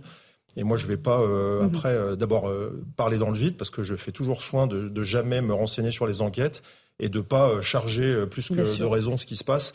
Euh. c'est effectivement extrêmement sensible et extrêmement grave. Néanmoins, commissaire Lebars, comment procèdent les enquêteurs dans ces cas-là Quand il y a un soupçon de détention d'images pédopornographiques, on va sur les ordinateurs, on cherche, mais ce sont des images qui sont bien cachées en général par ces prédateurs. pas, toujours. Vous savez, euh, des gens pensent parfois, alors je ne vais pas donner euh, des techniques dont on heureusement on bénéficie. Non, non, bien sûr. Non, non, mais je vous demande comment ça, mais, ça bon, En informatique, on peut faire maintenant avec la technologie, aussi bien du côté de la police que du côté des, des criminels, on peut faire beaucoup et récupérer beaucoup de choses. Évidemment, s'il y a des faits, et là, euh, je vous dis, je déduis du fait qu'il y ait des perquisitions, qu'il y a sans doute des soupçons avérés, ils vont pouvoir saisir tout ce qui est euh, support informatique, disque dur, ordinateur, téléphone. Clé USB. clé USB, tout ce qui est support de stockage, partout où il y a besoin, pas forcément d'ailleurs que dans le domicile, euh, ou le deuxième domicile de Pierre Palman. Hein, ça peut être chez des personnes qui apparaissent dans l'enquête. Donc tout ça, c'est l'enquête qui le démontre. Et puis, euh, il y a euh, évidemment la possibilité aussi de faire des réquisitions s'il y a eu des envois, parce qu'on peut faire disparaître des choses, mais on peut aussi laisser des traces dans des envois, des envois de mails, des réceptions de mails, des mmh. envois divers et variés. Donc en fonction des opérateurs, il y en a qui répondent plus ou moins vite, d'autres qui répondent pas. Mais toutes les techniques d'enquête, on les connaît parfaitement. Il y a des services dédiés à ça, ils sont parfaitement spécialisés. Et ça va être fait à charge ou à décharge, mhm. et ensuite c'est la justice qui décidera. Et là, pour les enquêteurs, c'est une plongée au cœur de l'horreur, parce que ces images d'enfants violés et filmés, elles sont insoutenables pour les enquêteurs qui travaillent parfois des jours et des jours entiers sur ces euh, documents. Il euh, n'y a, y a, pas pire. Euh, j'ai le souvenir dans ma jeune carrière, au début de ma jeune carrière, je faisais des permanences et il y avait des, des permanences mixtes, c'est-à-dire que moi j'étais au STUP à l'époque, il y avait des permanences mineures et ces affaires-là, je les supportais pas à titre personnel. Les, policiers, hommes, femmes, quel que soit leur grade, qui font ce métier-là, doivent être très équilibrés, avoir un grand recul, ne pas rentrer en violence, en rancœur, en, en appréhension au-delà de ce qu'il faut faire professionnellement avec l'auteur ou les victimes, c'est extrêmement difficile. C'est un métier extrêmement compliqué. Parce que ce sont des images insoutenables, on est d'accord C'est insoutenable. Et en plus, figurez-vous, euh, vous allez le deviner, mais qu'il faut les exploiter pour être capable de, de mettre ce qu'il y a besoin de mettre dans l'enquête. Donc en plus, il faut des gens pour les visionner, les mettre sous scellé. Donc c'est absolument horrible si c'est effectivement le cas et si c'est découvert dans ce type de dossier ou dans d'autres mhm. euh, sur des affaires comme celle-là. Et encore un mot, ce sont des images qui viennent parfois du monde entier. Euh, ces, ces, images de pédopornographie, elles sont produites bah, parfois dans des pays elles peuvent être produites en France, malheureusement, et dans le monde entier également. J'ai tout vu. J'ai vu euh, dans ma carrière euh, des, dossiers où vous avez 40 euh, 000 images et vous n'en identifiez pas une seule. Vous savez pas d'où ça vient. Des stocks énormes hein, qui circulent dans, des flux dans ces réseaux-là. Et j'ai vu aussi des affaires avec des images parfaitement réelles venant du cercle proche, familial, sur des affaires sordides. Et j'irai pas plus loin.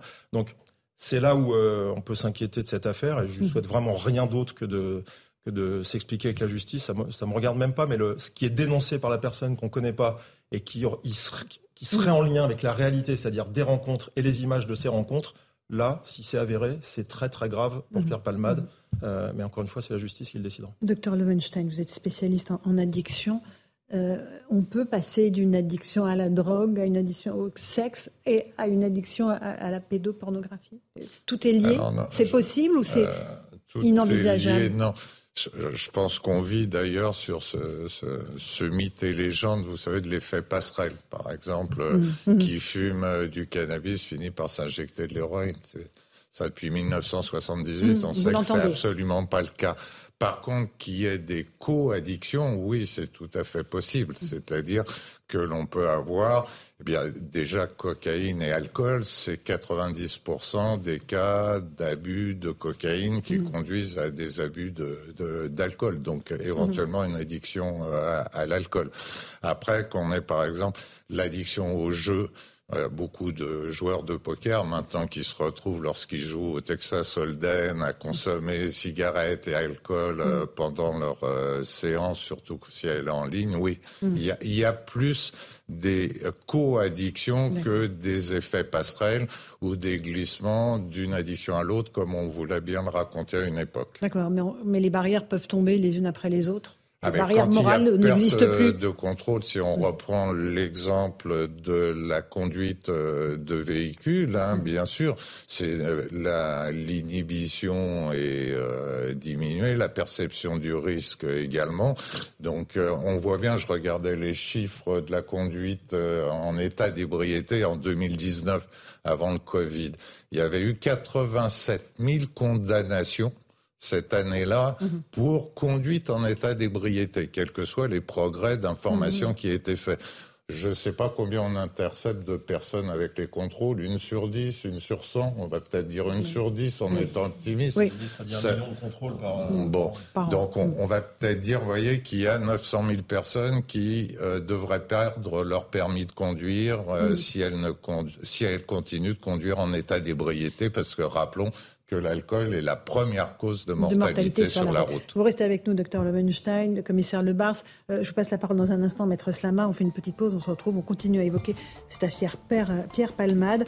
Euh, on sera devant l'hôpital où il se trouve actuellement, dans un centre d'addictologie. À tout de suite. 18h16, on se retrouve en direct dans Punchline sur CNews et sur Europe 1. Euh, on évoque euh, l'affaire Pierre Palmade avec cette troisième enquête qui a été ouverte, ces perquisitions en cours en ce moment dans, euh, sa maison de Célie-en-Bière. il se serait vanté de pouvoir disposer d'enfants de 7 à 9 ans. Il aurait montré une vidéo de pédopornographie à un témoin qui a été interrogé par les policiers. Maître Dylan Sama, vous êtes avec nous, vous êtes avocat. Il faut prendre ces informations avec beaucoup de précaution. Néanmoins, on voit que la justice agit et, enclenche des perquisitions. Et elle agit particulièrement rapidement. Euh, moi, j'ai bien entendu ce que vous aviez dit, commissaire, tout à l'heure, et, je me suis posé une ou deux questions. Euh, la première, c'est que vous avez expliqué le protocole et le processus par lequel on sépare le bon grain de livret, si je puis dire, parmi les dizaines ou les centaines de, lettres qu'on reçoit. Euh, la première question que je me pose, c'est est-ce que les enquêteurs auraient pu prendre le risque, je mets des guillemets, dans cette affaire ultra médiatisée, même avec une lettre ou avec un témoignage qu'on peut estimer non crédible, de ne rien faire? Moi, j'aurais tendance à en douter un petit peu au vu de, de, si vous voulez, de, mm. l'exemplarité que doit donner la justice, parce que là, elle se sait très observée. Et la deuxième chose qui m'étonne, et je ne sais pas si votre expérience euh, serait, similaire à, serait, similaire à, celle que je peux avoir, mais c'est la, la, rapidité également qui m'étonne beaucoup. Donc ces deux choses-là, la rapidité, c'est-à-dire des perquisitions 24 heures après, mm. plus le fait que, est-ce que finalement, euh, on n'essaie pas de faire un, risque zéro dans cette affaire Palmade, euh, je ne sais pas si votre expérience est, similaire à la mienne, mais est-ce qu'il n'y a pas un traitement de défaveur ou est-ce que la justice, dans ce cadre-là précis, moi c'est ce que je pense, n'est pas extrêmement rapide et ne prend aucun risque euh, pour M. Palmade mm. euh, d'échapper à euh, une quelconque enquête, alors que pour un autre, peut-être que la justice n'aurait pas été, voire n'aurait pas été aussi vite. Commissaire Le Bars. maître a raison, il y a un point qui dessert Pierre Palmade, c'est qu'il est sous les feux de l'actualité, donc c'est difficile de se dire que c'est le bon grain de livret, hein, premier point, mais surtout, euh, c'est qu'il y a une personne qui a été entendue, qui n'est pas anonyme, mmh. et qui vient coucher sur des positions ce qui a été dit. Et du coup, ça enclenche l'enquête. Mais dans un cadre normal, euh, les courriers anonymes et les choses farfelues, ça laisse le temps de voir s'il y a quelque chose euh, mmh. à exploiter. On balance pas à la poubelle des déclarations anonymes par principe.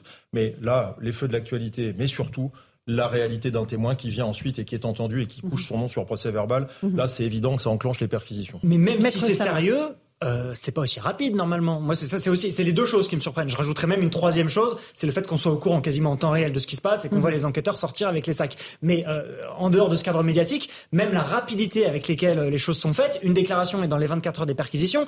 Euh, il me semble, vous avez peut-être plus d'expérience que moi, mais qu'on voit ça quand même extrêmement rarement et qu'en général, euh, les policiers et les enquêteurs, c'est pas une manque de motivation, bien évidemment, mais manque de moyens. Il y a des dizaines, des centaines de lettres.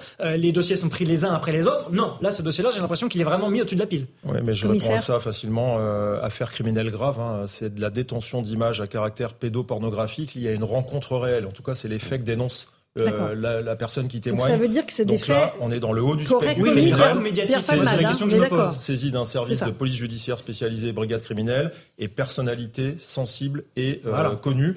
Il y a aussi le risque, quand on n'agit pas très vite dans des affaires comme ça, que l'opinion publique se dise mais c'est pas possible, il est protégé. Regardez déjà la réaction de l'opinion publique sur le fait qu'il soit pas sous mandat de dépôt. Donc là, il n'y a pas le choix, il faut aller très vite. Et puis il y a les services. Pour des raisons médiatiques. S'il y a des enfants qui sont concernés, ils peuvent être encore victimes actuellement, donc il faut les très vite parce qu'on peut pas. Mais est-ce qu'on peut pas justement s'étonner de la rapidité avec lesquelles les informations sur l'enquête sont diffusées Parce que précisément le fait que ce soit sous les feux de l'actualité, c'est aussi prendre le risque dès que l'information est connue, des gens essayent d'aller détruire les preuves. Ça, c'est un gros souci de de, quelle est la, sanction théorique, au moins théorique, sur la violation du secret d'enquête ou la violation quand, ça vient de, policiers qui sont pris la main la main dans le pot de confiture, je peux vous dire que les, sanctions administratives et judiciaires sont très lourdes. Mais elles paraissent assez théoriques en l'état actuel des choses. Oui, mais elles ne le sont pas quand des policiers se font, euh, se font prendre euh, la main dans le pot de confiture. Maintenant, euh, le problème des fuites, c'est que ça peut venir euh, des services de police, ça peut venir des services de la justice. J'accuse personne, mais malheureusement, dans une affaire comme celle-là, il y a des centaines de journalistes qui essayent d'avoir de l'info. Puis parfois, ben, il y en a qui sortent. Mhm. C'est regrettable effectivement pour le secret de l'enquête, parce que quand des policiers arrivent à un endroit en perquisition, s'il y a déjà des journalistes, ça veut dire qu'il y a peut-être potentiellement d'autres gens qui ont pu y aller aussi avant. Et en même temps, c'est paradoxal de se dire euh, on agit vite pour rassurer l'opinion et donc médiatiquement, et en même temps il faut que ça soit secret. Vous voyez, il y a une espèce de, contradiction dans les termes. rassurer l'opinion médiatiquement et en même temps il faut que ce soit préservé. je, je, suis pas sûr que ça soit pour uniquement pour l'opinion. Non, non, je sais ce que disait euh, Monsieur le commissaire. comme ça, il y a aussi éventuellement deux enfants mineurs qui sont concernés et qui peuvent être violés tous les jours. Donc qu'on aille vite voir si effectivement c'est réel, parce que euh, avec le téléphone, si effectivement Pierre Panade l'a eu dans son téléphone, on va vite le retrouver ça m'a pas l'air d'être, enfin, avec les nouvelles avec les techniques que la police, très très vite, on prend mmh, l'ensemble de ce qu'il y a dans le smartphone, et puis on sait. Après, il y a du travail, il faut oui, mais, bon, c'est fait. Il faut protéger ses enfants tout de suite. Non, non, bien sûr. Non, mais, de Pierre Palmade. Non, mais, protéger les enfants on s'entend. Je ne regrette pas du tout la rapidité euh, de la police et des enquêteurs. Bien au contraire, je m'étonne simplement du mm. fait qu'on aille aussi vite et que dans d'autres dossiers, ça mm. n'aille pas aussi ah, rapidement. Alors, euh, j'aimerais qu'on s'intéresse à, l'hôpital Brousse où se trouve actuellement Pierre Palmade dans un service d'addictologie. Et j'aurais besoin de votre expertise, docteur Levenstein. On va d'abord voir avec nos envoyés spéciaux, Régine Delfour et Jean-Laurent Constantini, en quoi consiste l'assignation de Pierre Palmade qui n'a donc pas été placé en détention préventive. Régine. Concrètement, avec cette assignation à résidence, Pierre Palma doit être à des heures fixées selon l'ordonnance validée euh, par le juge des libertés de la détention dans sa chambre ou à proximité de celle-ci. S'il a des heures euh, libres qui lui sont autorisées, celles-ci ne peuvent pas être tracées, mais il doit rester impérativement dans l'hôpital. Pierre Palmade se trouve au sein du service d'addictologie euh, pour euh, des soins en rapport avec son addiction euh, à la drogue, des soins qui sont imposés par la justice car après l'accident, Pierre Palmade a été testé positif à la cocaïne mais aussi à la 3-MMC qui est une drogue de synthèse. Cette assignation à résidence pourrait évoluer puisque je rappelle que vendredi, Jean-Michel Bourlès qui est le procureur de la République de Melun avait requis la détention provisoire. À la suite de la décision du juge des libertés et de la détention, le parquet a fait immédiatement appel et cet appel doit être examiné euh, sous deux mois. On sera donc à l'issue euh, si euh, Pierre Palmade est placé en détention provisoire ou s'il reste sous contrôle judiciaire avec assignation ou pas dans un hôpital. Merci Régine Delfour, Jean-Laurent Constantini, docteur Levenstein. Qu'est-ce que, il subit un traitement là actuellement, Pierre Palmade?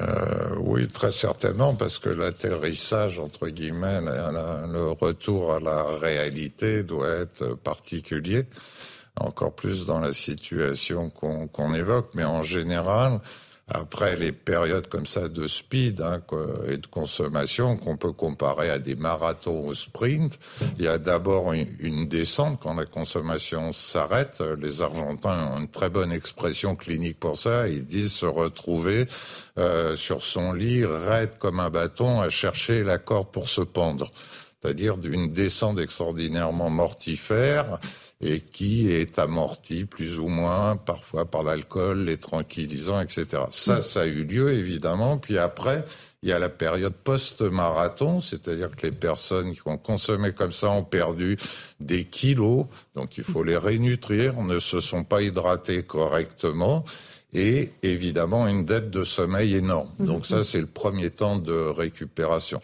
Le second temps, c'est celui où la personne n'a plus ses déficits, ses dettes énormes de sommeil et d'énergie, et doit faire face à de nouvelles minutes sans ce speed, c'est-à-dire chaque minute, chaque heure. Mhm. Est d'une lourdeur et d'une angoisse terrible. La perception du temps devient différente et comment revenir à l'équilibre d'un point de vue neuro-biopsychologique bah, c'est à peu près le temps, on va dire, de l'hospitalisation, celui qu'on appelle du sevrage, avant de consolider ça pour éviter les relapses, c'est-à-dire les rechutes. Les rechutes qui sont fréquentes dans ces cas-là, évidemment. Là, on parle de Pierre Palmade. Il avait euh, expliqué assez publiquement ses problèmes d'addiction. On peut avoir des addictions mêlées, des co-addictions, donc euh, drogue, euh, sexe, pornographie, tout mêlé dans, dans, Alors, je, le même veux évidemment pas m'exprimer sur un cas particulier d'un patient, mais donc entendez-le comme généralité. S'il y a bien une drogue qui conduit à des co-addictions, c'est la cocaïne. Mm-hmm. C'est-à-dire qu'il y a presque toujours une consommation d'alcool parce que ça permet d'éviter euh, trop de mm. on-off et de boire beaucoup sans être dans le coma éthylique. Il y a les co-addictions avec les médicaments eux-mêmes, les benzodiazépines, les somnifères, pardon, pour mm-hmm. pouvoir atterrir cette descente que, que j'évoquais. Souvent une coaddiction tabac parce que quelqu'un même qui ne fume pas avec la cocaïne va descendre un ou deux paquets de cigarettes euh, s'il consomme de la coke euh, la nuit. Et puis après, il y a tout ce qui peut être entraîné par l'hyperactivité, l'hyperexcitabilité. Mmh. Et là, on tombe évidemment dans la possibilité d'hyperactivité euh, sexuelle et de ce qu'on appelle le chemsex. D'accord. la 3-MMC qu'évoquait Régine Delfour, c'est une, drogue de synthèse thèse mm. qui est à l'heure actuelle la plus diffusée parce qu'elle coûte peu cher et qu'elle est très facile à obtenir. Il n'y a même pas besoin d'aller sur le darknet. Euh, Maintenant, il faut, faut savoir ça, c'est que la difficulté que vous rencontrez, c'est que c'est pas aller simplement chercher quelque chose dans les cités, c'est que on peut se le faire euh, délivrer à, la maison rapidement. Commissaire Lebar, c'est un véritable problème pour euh, les policiers, ces drogues qui sont plus qu'en vente libre, qui sont en livraison à domicile? Bah, écoutez, je vais, euh, je vais essayer d'être franc. Ça en serait pas un pour les policiers si les gens qui consomment ce que vient de décrire le docteur euh, restaient chez eux et ça serait qu'un problème de santé publique et ça serait pas un problème euh, de répression ou de police. Le problème dans l'affaire, alors Palmade, mais moi, comme, comme le médecin, je je vais pas juger, je, suis policier en mm. plus, je, je juge pas Pierre Palmade, mais dans ces affaires-là au pluriel, ce qui est terrible, c'est quand il y, a usage du véhicule. Et, et ce qui est mm. terrible dans notre pays comme la France, c'est qu'on se rend compte qu'en fait, il y, a un problème sur l'usage du véhicule. Quand vous êtes quelqu'un d'éduqué, que vous respectez les lois, le véhicule, c'est fait pour se déplacer. Ça peut éventuellement être du loisir si vous respectez euh, les vitesses. Le problème du véhicule, on le voit dans, je vais donner trois exemples, c'est dans les refus d'obtempérer, euh, dans les rodéos, euh, dans les conduites sous l'emprise de stupéfiants ou d'alcool. On a des gens qui finalement servent de véhicule pour nuire aux autres ou sans le faire exprès, mais dans un état qui fait que le véhicule devient une arme. Donc le sujet, euh, c'est ces addictions-là, pour cet exemple-là. Et euh, on le voit bien, côté justice, et ça, ça fait l'objet du débat médiatique. C'est vrai que c'est jamais bon d'imaginer qu'il faille faire des lois ou, réagir à coup de menton quand il y a des événements médiatiques, mais ça permet aussi de réfléchir. C'est qu'en France, le véhicule finalement, suscite, alors je ne vais pas dire l'empathie ou la compréhension de la justice, mais en tout cas, n'est pas puni euh, comme le serait un crime avec un fusil. Je vais prendre l'exemple d'un meurtre avec un fusil, mhm. même s'il est involontaire, ça coûte plus cher que de le faire avec un véhicule. Il y a plein d'avocats, de juristes, de policiers, ou d'un chasseur, ou de plein de choses.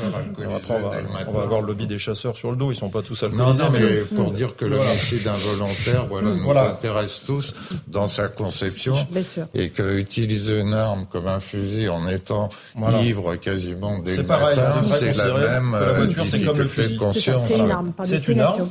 Et, et, le, et, ce que les gens ne comprennent pas, et il y a une confusion aujourd'hui légitime, hein, j'entendais aussi euh, des, des, échanges ce matin, le, la notion involontaire, c'est une notion importante du droit parce qu'il y a trois éléments moraux pour une infraction. Une infraction, il doit y avoir un élément matériel, un élément légal, un élément moral.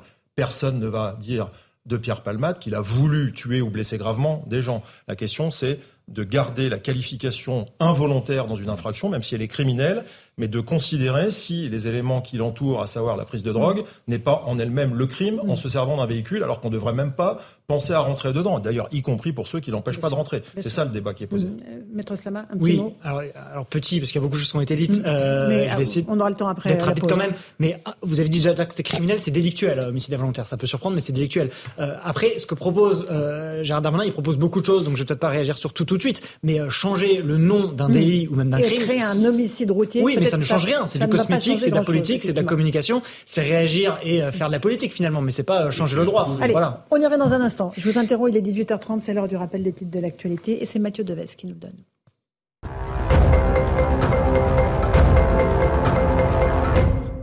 On vient de l'apprendre, un nouveau séisme de magnitude 6,4 a frappé le sud de la Turquie. Plus tôt dans la journée, le président turc a annoncé la construction de 200 000 logements dans les 11 provinces turques affectées par le séisme du 6 février. Ce séisme de magnitude 7,8 a fait plus de 41 000 morts en Turquie et détruit ou gravement endommagé plus de 118 000 bâtiments. Elisabeth Borne promet de transcrire dans la loi un accord conclu récemment entre syndicats et patronat sur le partage de la valeur en entreprise. Cet accord généralise des dispositifs d'intéressement ou de participation à toutes les entreprises de plus de 11 salariés.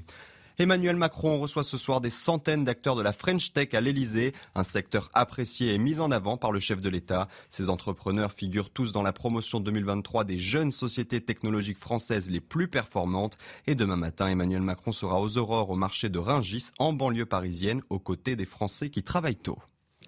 Voilà pour le rappel des titres de l'actualité. On se retrouve dans un instant après une courte pause avec nos invités. On revient sur l'affaire Pierre Palmade. On prendra des nouvelles de l'état de santé des victimes de la voiture accidentée euh, qui était en face de lui, ce père de famille et ce petit enfant de 6 ans qui sont toujours dans un état grave. A tout de suite dans Punchline sur CNews et sur Europe.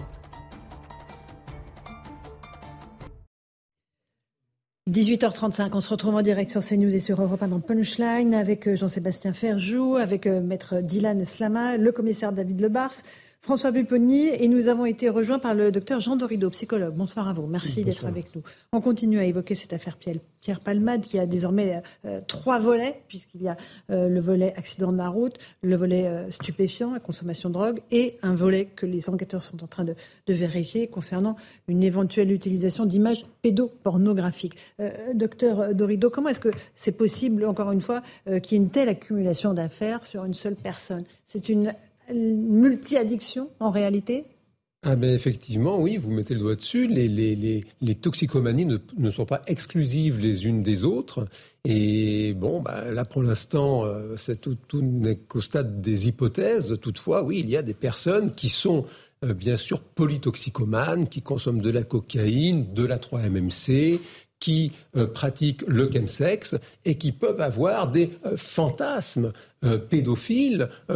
pour la psychopathologie, une personne pédophile, c'est une, elle est considérée comme pédophile dès lors qu'elle va s'exciter à l'idée d'expériences sexuelles avec des enfants. Ça ne présuppose pas le passage à l'acte. Mhm. Et puis, ben, il y a des personnes qui passent à l'acte et alors elles deviennent des euh, pédocriminels. Mhm. Ce qui est évidemment euh, lourdement condamné, euh, David Lebars. Aujourd'hui, on démantèle des réseaux de pédocriminalité tous les jours en Europe Autant qu'on le peut, et mhm. sur des affaires comme celle-là, on a parlé de la, vitesse à laquelle doit aller la justice sur des affaires comme ça. S'il y a bien des, des affaires graves, à la fois pour la protection des victimes quand c'est des mineurs, c'est bien celle-ci.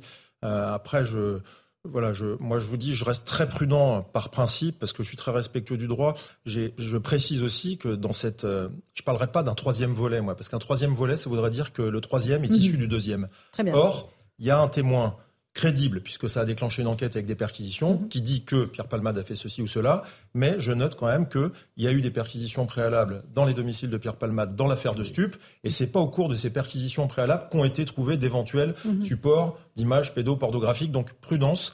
Euh, mais rassurez-moi, commissaire, quand on fait une perquisition pour stupéfiants, on saisit les ordinateurs. Ça dépend, Laurence Ferrari. Vous savez, ça dépend de, la nature de l'affaire. Vous savez, euh, qu'est-ce qu'on dirait euh, euh, si l'intégralité de la maison de Pierre Palmade avait été retournée et tous les ordinateurs embarqués Si vous pouvez consulter, vous assurer que il est usagé. Hein, il n'y avait pas d'éléments, mm. sauf à ce qu'on apprenne le contraire, selon lequel il serait trafiquant. S'il est mm. trafiquant, on prend tous les ordinateurs, on les exploite. Usagé, c'est différent. Maintenant, je ne sais pas ce qui a été trouvé non plus, parce que le secret de l'enquête, fort heureusement, tout n'est pas sur la place publique. Il n'est pas évident qu'il y ait eu besoin de ramener tous les ordinateurs. En revanche, là, ce qu'on peut constater, c'est que dans l'affaire de pédocriminalité, là, tous les supports informatiques sont ramenés, bien évidemment. Maître Dylan Slama. Oui, alors pour aller plus loin, encore une fois, je, je vous avais plus d'expérience que moi, mais les usagers, c'est assez rare qu'on fasse des perquisitions chez eux, hein, de toute façon. Euh, c'est assez rare, moi, mes clients sur usagers, euh, soyons honnêtes et allons jusqu'au bout, c'est même rare qu'ils soient poursuivis et condamnés. Euh, donc là, encore une fois, moi, je reviens au fait qu'on a une justice particulièrement euh, attentive, on va dire, au sort de... oui, il y a d'autres dimensions, mais là, on parlait bien du volet simplement sur le stupéfiant.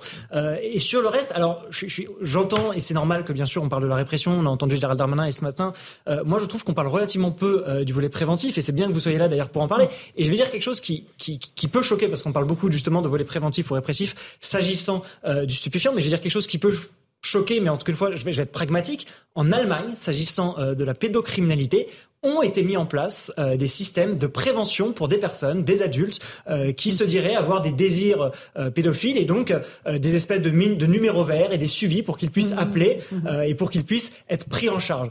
Et ce sont des choses qui fonctionnent. Euh, alors ça peut choquer parce qu'on se dit attendons on va on va pas on va pas accueillir et encadrer ces gens-là, mais euh, c'est quelque chose qui existe en Allemagne euh, qu'on n'imagine pas du tout aujourd'hui en mmh. France où justement on ne parle que de répression et de répression et d'ailleurs c'est aussi de problème en avis euh, sur la cocaïne et sur un certain nombre euh, d'addictions, mais y compris sur ce volet-là, un aspect préventif est possible. Il existe en Allemagne, il fonctionne. On peut peut-être l'imaginer en France. François le problème c'est qu'on ne perd plus de prévention pour rien depuis six ans en France. Pendant très longtemps on a vu un grand débat répression, prévention, certains étaient plus... Et on était tombés d'accord tous pour dire, allez, il faut faire de la prévention et de la répression. Voilà, faut faire les deux. Et puis, pour des raisons que moi j'ai du mal un peu à comprendre, depuis 5-6 ans, on ne parle plus que de répression et la prévention a disparu. C'est vrai pour la prévention de la délinquance, c'est vrai pour... S'agissant de l'alcool, on connaît par cœur, non, mais dans, les, dans les discours, je parle des discours des politiques. Hein.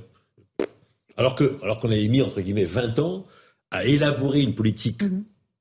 de lutte contre la délinquance ou la mm-hmm. toxicomanie en disant il faut de la prévention et il faut de la répression dans ce cas passage à l'acte. Et qu'on était tous d'accord. Ça, ça a disparu, effectivement.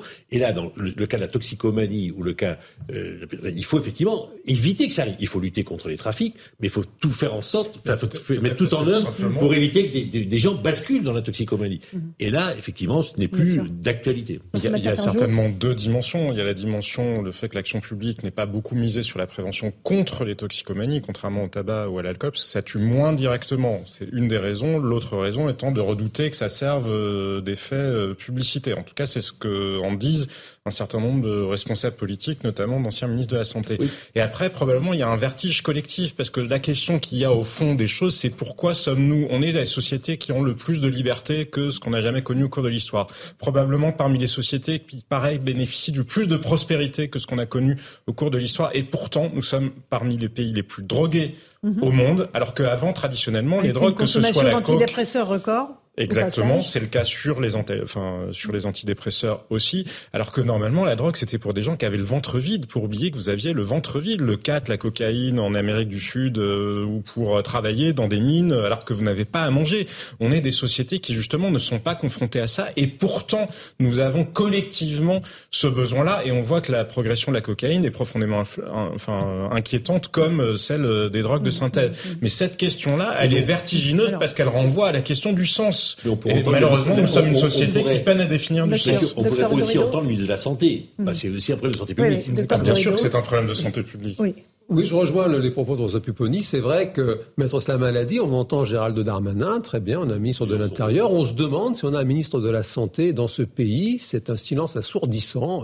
Tout le monde parle de cette euh, triste et dramatique affaire, euh, sauf le ministre de la Santé. Et, je, je, je, reprends vos propos, c'est un fait que je parlerai plutôt d'éducation plutôt que de prévention. Mm-hmm. Euh, on a besoin d'une éducation euh, aux substances, expliquer aux enfants les dangers comportementaux, les dangers sur la santé. Et ce que vous évoquiez par rapport à la pédocriminalité, si on, si on essaye de retrouver des, des points communs, des dénominateurs communs entre la toxicomanie et la pédocriminalité, c'est un fait que les personnes concernées vous expliquent qu'elles sont prises de quelque chose d'impérieux. Ça mm. leur tombe dessus. C'est comme une personne boulimique qui sent qu'elle va, elle va faire une crise. Elle sent que ça monte. Et c'est un fait que ces expérimentations, quand elles mises en place en Allemagne, c'est vrai que ça donne du résultat. Et c'est d'ailleurs ce que pratiquent euh, les toxicomanes euh, qui sont inscrits dans mm. le champ des alcooliques anonymes, narcotiques mm, anonymes. Ils ont un parrain qu'ils peuvent appeler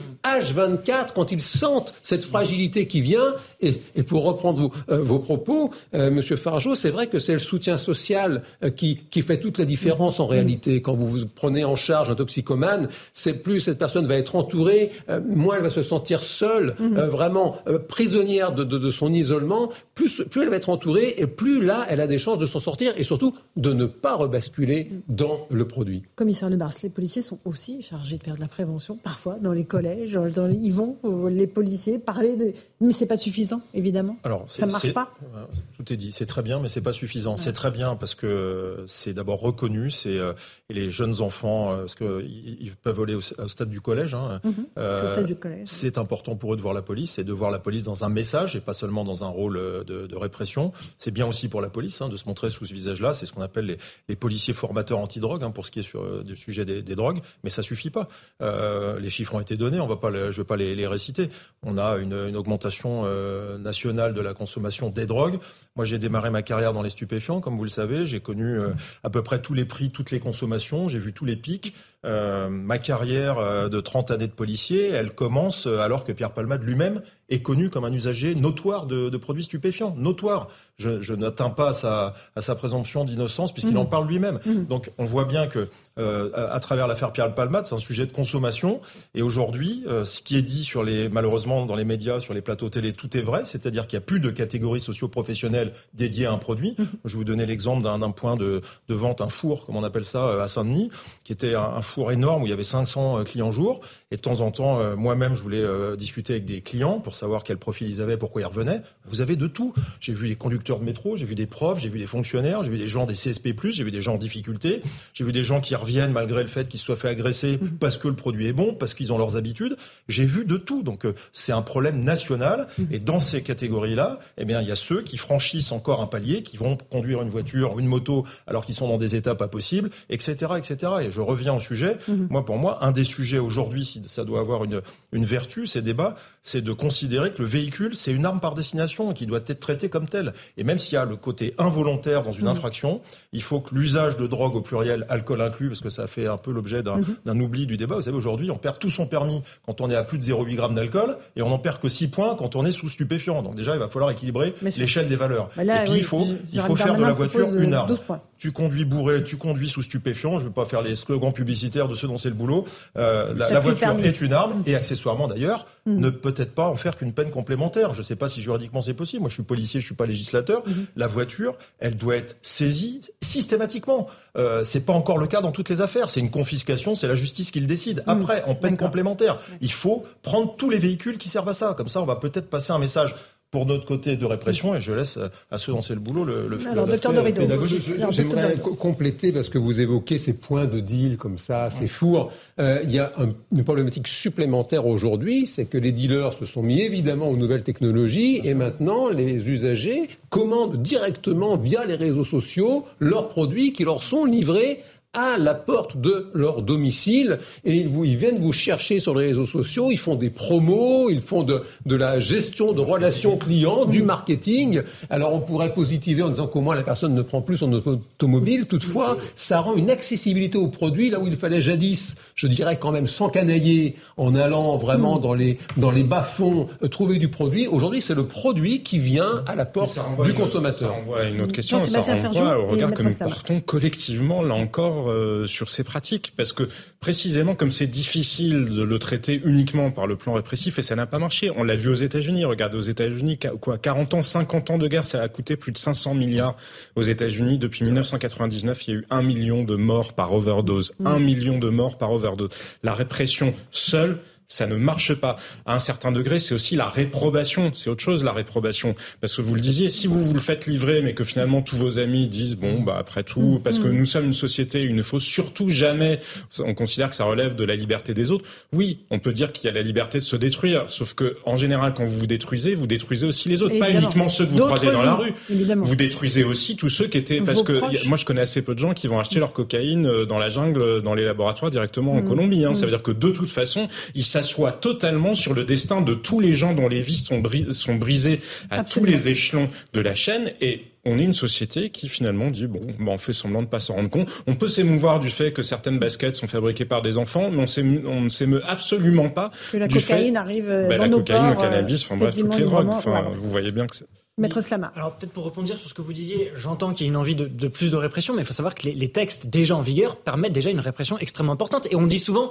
euh, depuis ce matin, Gérald Darmanin propose 12 euh, points en moins si jamais on est euh, contrôlé, avec du stupéfiant. Et ça pourrait laisser penser qu'aujourd'hui, si jamais on se fait contrôler, on peut continuer à conduire parce qu'on n'a que 6 points. Il faut quand même préciser à ceux qui nous écoutent, parce que pourrait y avoir une confusion, que si jamais on est contrôlé, le permis est suspendu mm-hmm. de manière automatique. Donc je rassure, on ne peut plus conduire même avec 6 points en moins.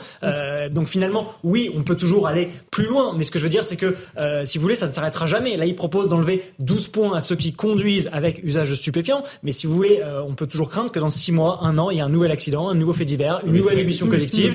et qu'on mais le ministre, fait, il, il fait de la politique. Oui, mais moi, je, simplement, j'essaie d'expliquer pourquoi les textes en vigueur, oui, finalement, sont superfétatoires. Il dit deux choses importantes. Un, on peut pas continuer comme ça, donc effectivement, il faut durcir.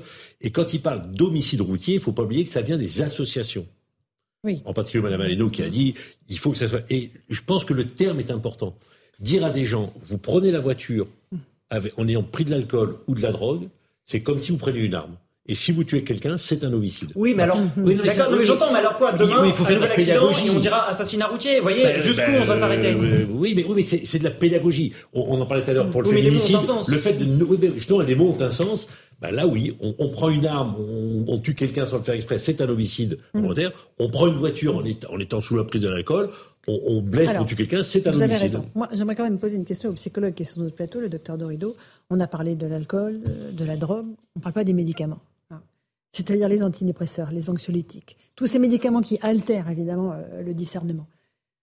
C'est marqué dans la notice. Attention à ne pas prendre le volant. Mais qui vérifie? Est-ce qu'il y a des contrôles? Est-ce qu'on peut prendre le, volant quand on est euh, sous traitement? Alors, est-ce qu'il y a des contrôles? Ça, il faut demander à notre, à notre ami policier. Non, mais ça altère aussi le discernement. Alors, si vous voulez, les, pour ça, les anglo-saxons sont quand même meilleurs que nous autres Français parce qu'ils appellent n'importe quel produit actif drug. Mhm. D-R-U-G, drug. Et vous avez les drugs qui sont euh, licites, vous avez des drugs qui sont sur ordonnance, qui mhm. sont là pour le coup fabriqués dans de très bonnes conditions d'hygiène et de respect du droit du travail, et puis vous avez les drugs qui sont illicites, qui sortent des laboratoires clandestins. Et, et, et, pour le psychologue, le problème en réalité est un complètement indépendant de, de ces structures artificielles et législatives, si vous voulez. Nous, enfin, nous, on n'a pas connu sur ce plateau, nos arrière-grands-parents ont connu des fumeries d'opium. Il y avait des comptoirs en Indochine. Il y a même un champ militaire qui s'appelle Opium. Les, les, militaires français allaient fumer l'opium dans les fumeries. Et, et, et, pour reprendre, par exemple, le nombre de morts, il y a aux USA un problème de santé publique majeur autour des morts par overdose de consommation d'opiacés sur ordonnance. Et oui, bien sûr, vous soulevez... Est-ce qu'on est moins dangereux quand on prend un antidépresseur quand on... Alors, aux yeux de la psychologie et de la dictologie, clairement, on n'est pas moins dangereux quand une personne, passez-moi l'expression, est complètement dans le cirage parce qu'elle a consommé, je ne vais pas donner de marque, non, enfin, il y a des molécules aujourd'hui psychoactives extrêmement fortes. Qui sont euh, prescrites par les médecins. Qui sont prescrites par les médecins et, et, évidemment, très souvent à juste titre, la personne en a besoin et pour autant, la personne, elle prend son automobile et c'est un véritable danger public. Et, sur ce sujet de santé publique, juste un mot, c'est plus de morts, ce que vous disiez, les morts par opioïdes aux États-Unis, c'est plus de morts maintenant chaque année que le nombre cumulé de morts par arme à feu, plus tous les morts de la route. Vous imaginez l'ampleur du programme. Et ça, c'est un problème, pour le coup, de mort sur ordonnance légale. Absolument. Docteur, euh, commissaire Lebar, pardon. Je, vais rejoindre ce qu'a souvent dit l'avocat sur ce plateau. On ne va pas demander à la police de résoudre tous ces problèmes-là euh, par vous la êtes confronté quand même. Et, pourquoi? Ben, On va dire les choses aussi, parce qu'on ne pourra jamais contrôler tous les automobilistes, même si je trouve, et ça peut surprendre, en tant que policier, en tant que citoyen, qu'on n'est plus assez contrôlé sur la route. Je ne sais pas comment euh, les gens voient les choses, mais on voit. Euh, moi, j'ai le souvenir du, confinement. On voyait les gendarmes ou les policiers partout pour pas aller à tel ou tel endroit. On s'est rendu compte que c'était possible, mais le reste du temps, on n'est pas tellement contrôlé sur la route. Bon, mais ça, euh, mm. il faut aussi dire qu'on ne pourra pas contrôler tout le monde. Premier point. Deuxième point. Quand bien même on contrôlerait les gens, on n'aura pas les outils.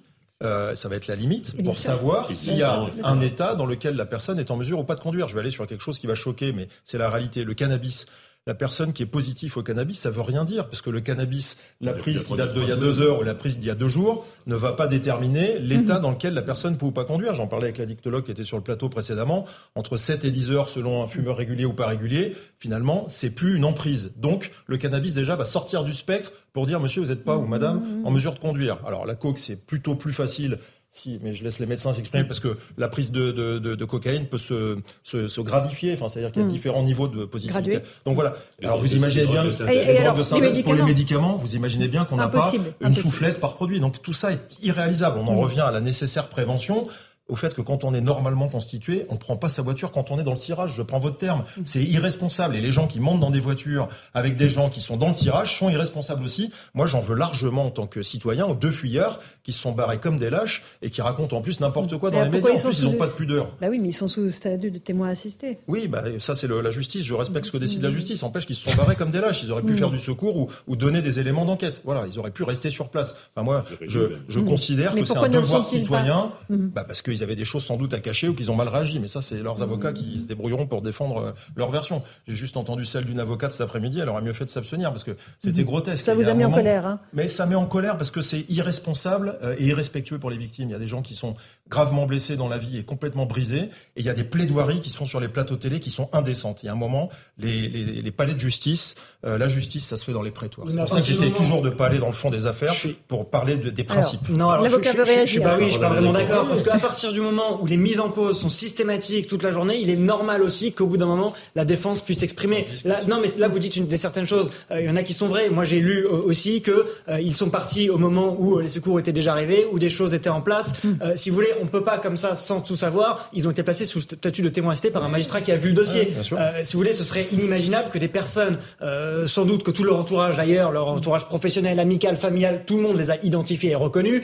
il serait inimaginable d'imaginer que chacun puisse puisse, sans avoir accès au dossier, euh, venir les mettre en cause euh, continuellement et que leur avocat ne puisse pas s'exprimer. C'est normal aussi que l'avocat fasse son travail, y compris médiatiquement, lorsque la mise en cause est médiatique. Là-dessus, sincèrement, leur attitude n'est pas acceptable. Ils quittent le lieu. Ils retournent chez Pierre Palmade. Il parle des passagers de sa voiture. Des passagers de la voiture. Il fuit pendant deux jours. Il, a, fallu... qui s'est rendu. Il a fallu que la, la, la, la chargée, il a fallu que la chargée de communication du ministre de l'Intérieur leur demande de se oui, rendre. mais alors moi je vais, alors c'est pas pour prendre leur défense, mais honnêtement, non, non, mais, sans prendre leur défense, honnêtement, moi je vous dis ce que je pense dans ces circonstances, avec l'ampleur médiatique de ce qui s'est passé, avec la crainte qu'il peut y avoir, je dis ce que je pense. Moi je trouve que se rendre, c'est aussi un acte de courage. D'accord. L'immoralité n'est pas une infraction. Voilà. Dans, dans cette affaire-là, on a beaucoup de morale et en fait, la, la morale pénale, l'élément moral ou la morale, euh, faire ou pas faire, c'est, on est à la, à la, limite de tout ce qui est euh, voilà. Mais cette affaire, elle, est, elle, est elle, est, elle, interpelle elle tout le monde parce emblématique. Elle est, elle est emblématique, elle, elle est très complexe. Et, et, chacun peut, peut s'identifier à une des, euh, voilà, une des personnes qui les accidentait. tristement qui, euh, voilà, l'affaire du, du, fils Aleno, le, le cuisinier. Absolument. et, et peut-être que ces affaires-là feront avancer les choses, mais c'est vrai que dans l'émotion, c'est compliqué aussi de, de, de, réfléchir avec du recul. Il faut Vous du recul raison. pour faire du droit. Merci beaucoup, commissaire Lebars, docteur Dorido, euh, maître Slama, Jean-Sébastien Ferjou, François Pupponi. Dans un instant, Christine Kelly sur CNews et ses invités pour Face à l'info. Et Europe 1 soir sur Europe 1. Bonne soirée sur nos deux antennes.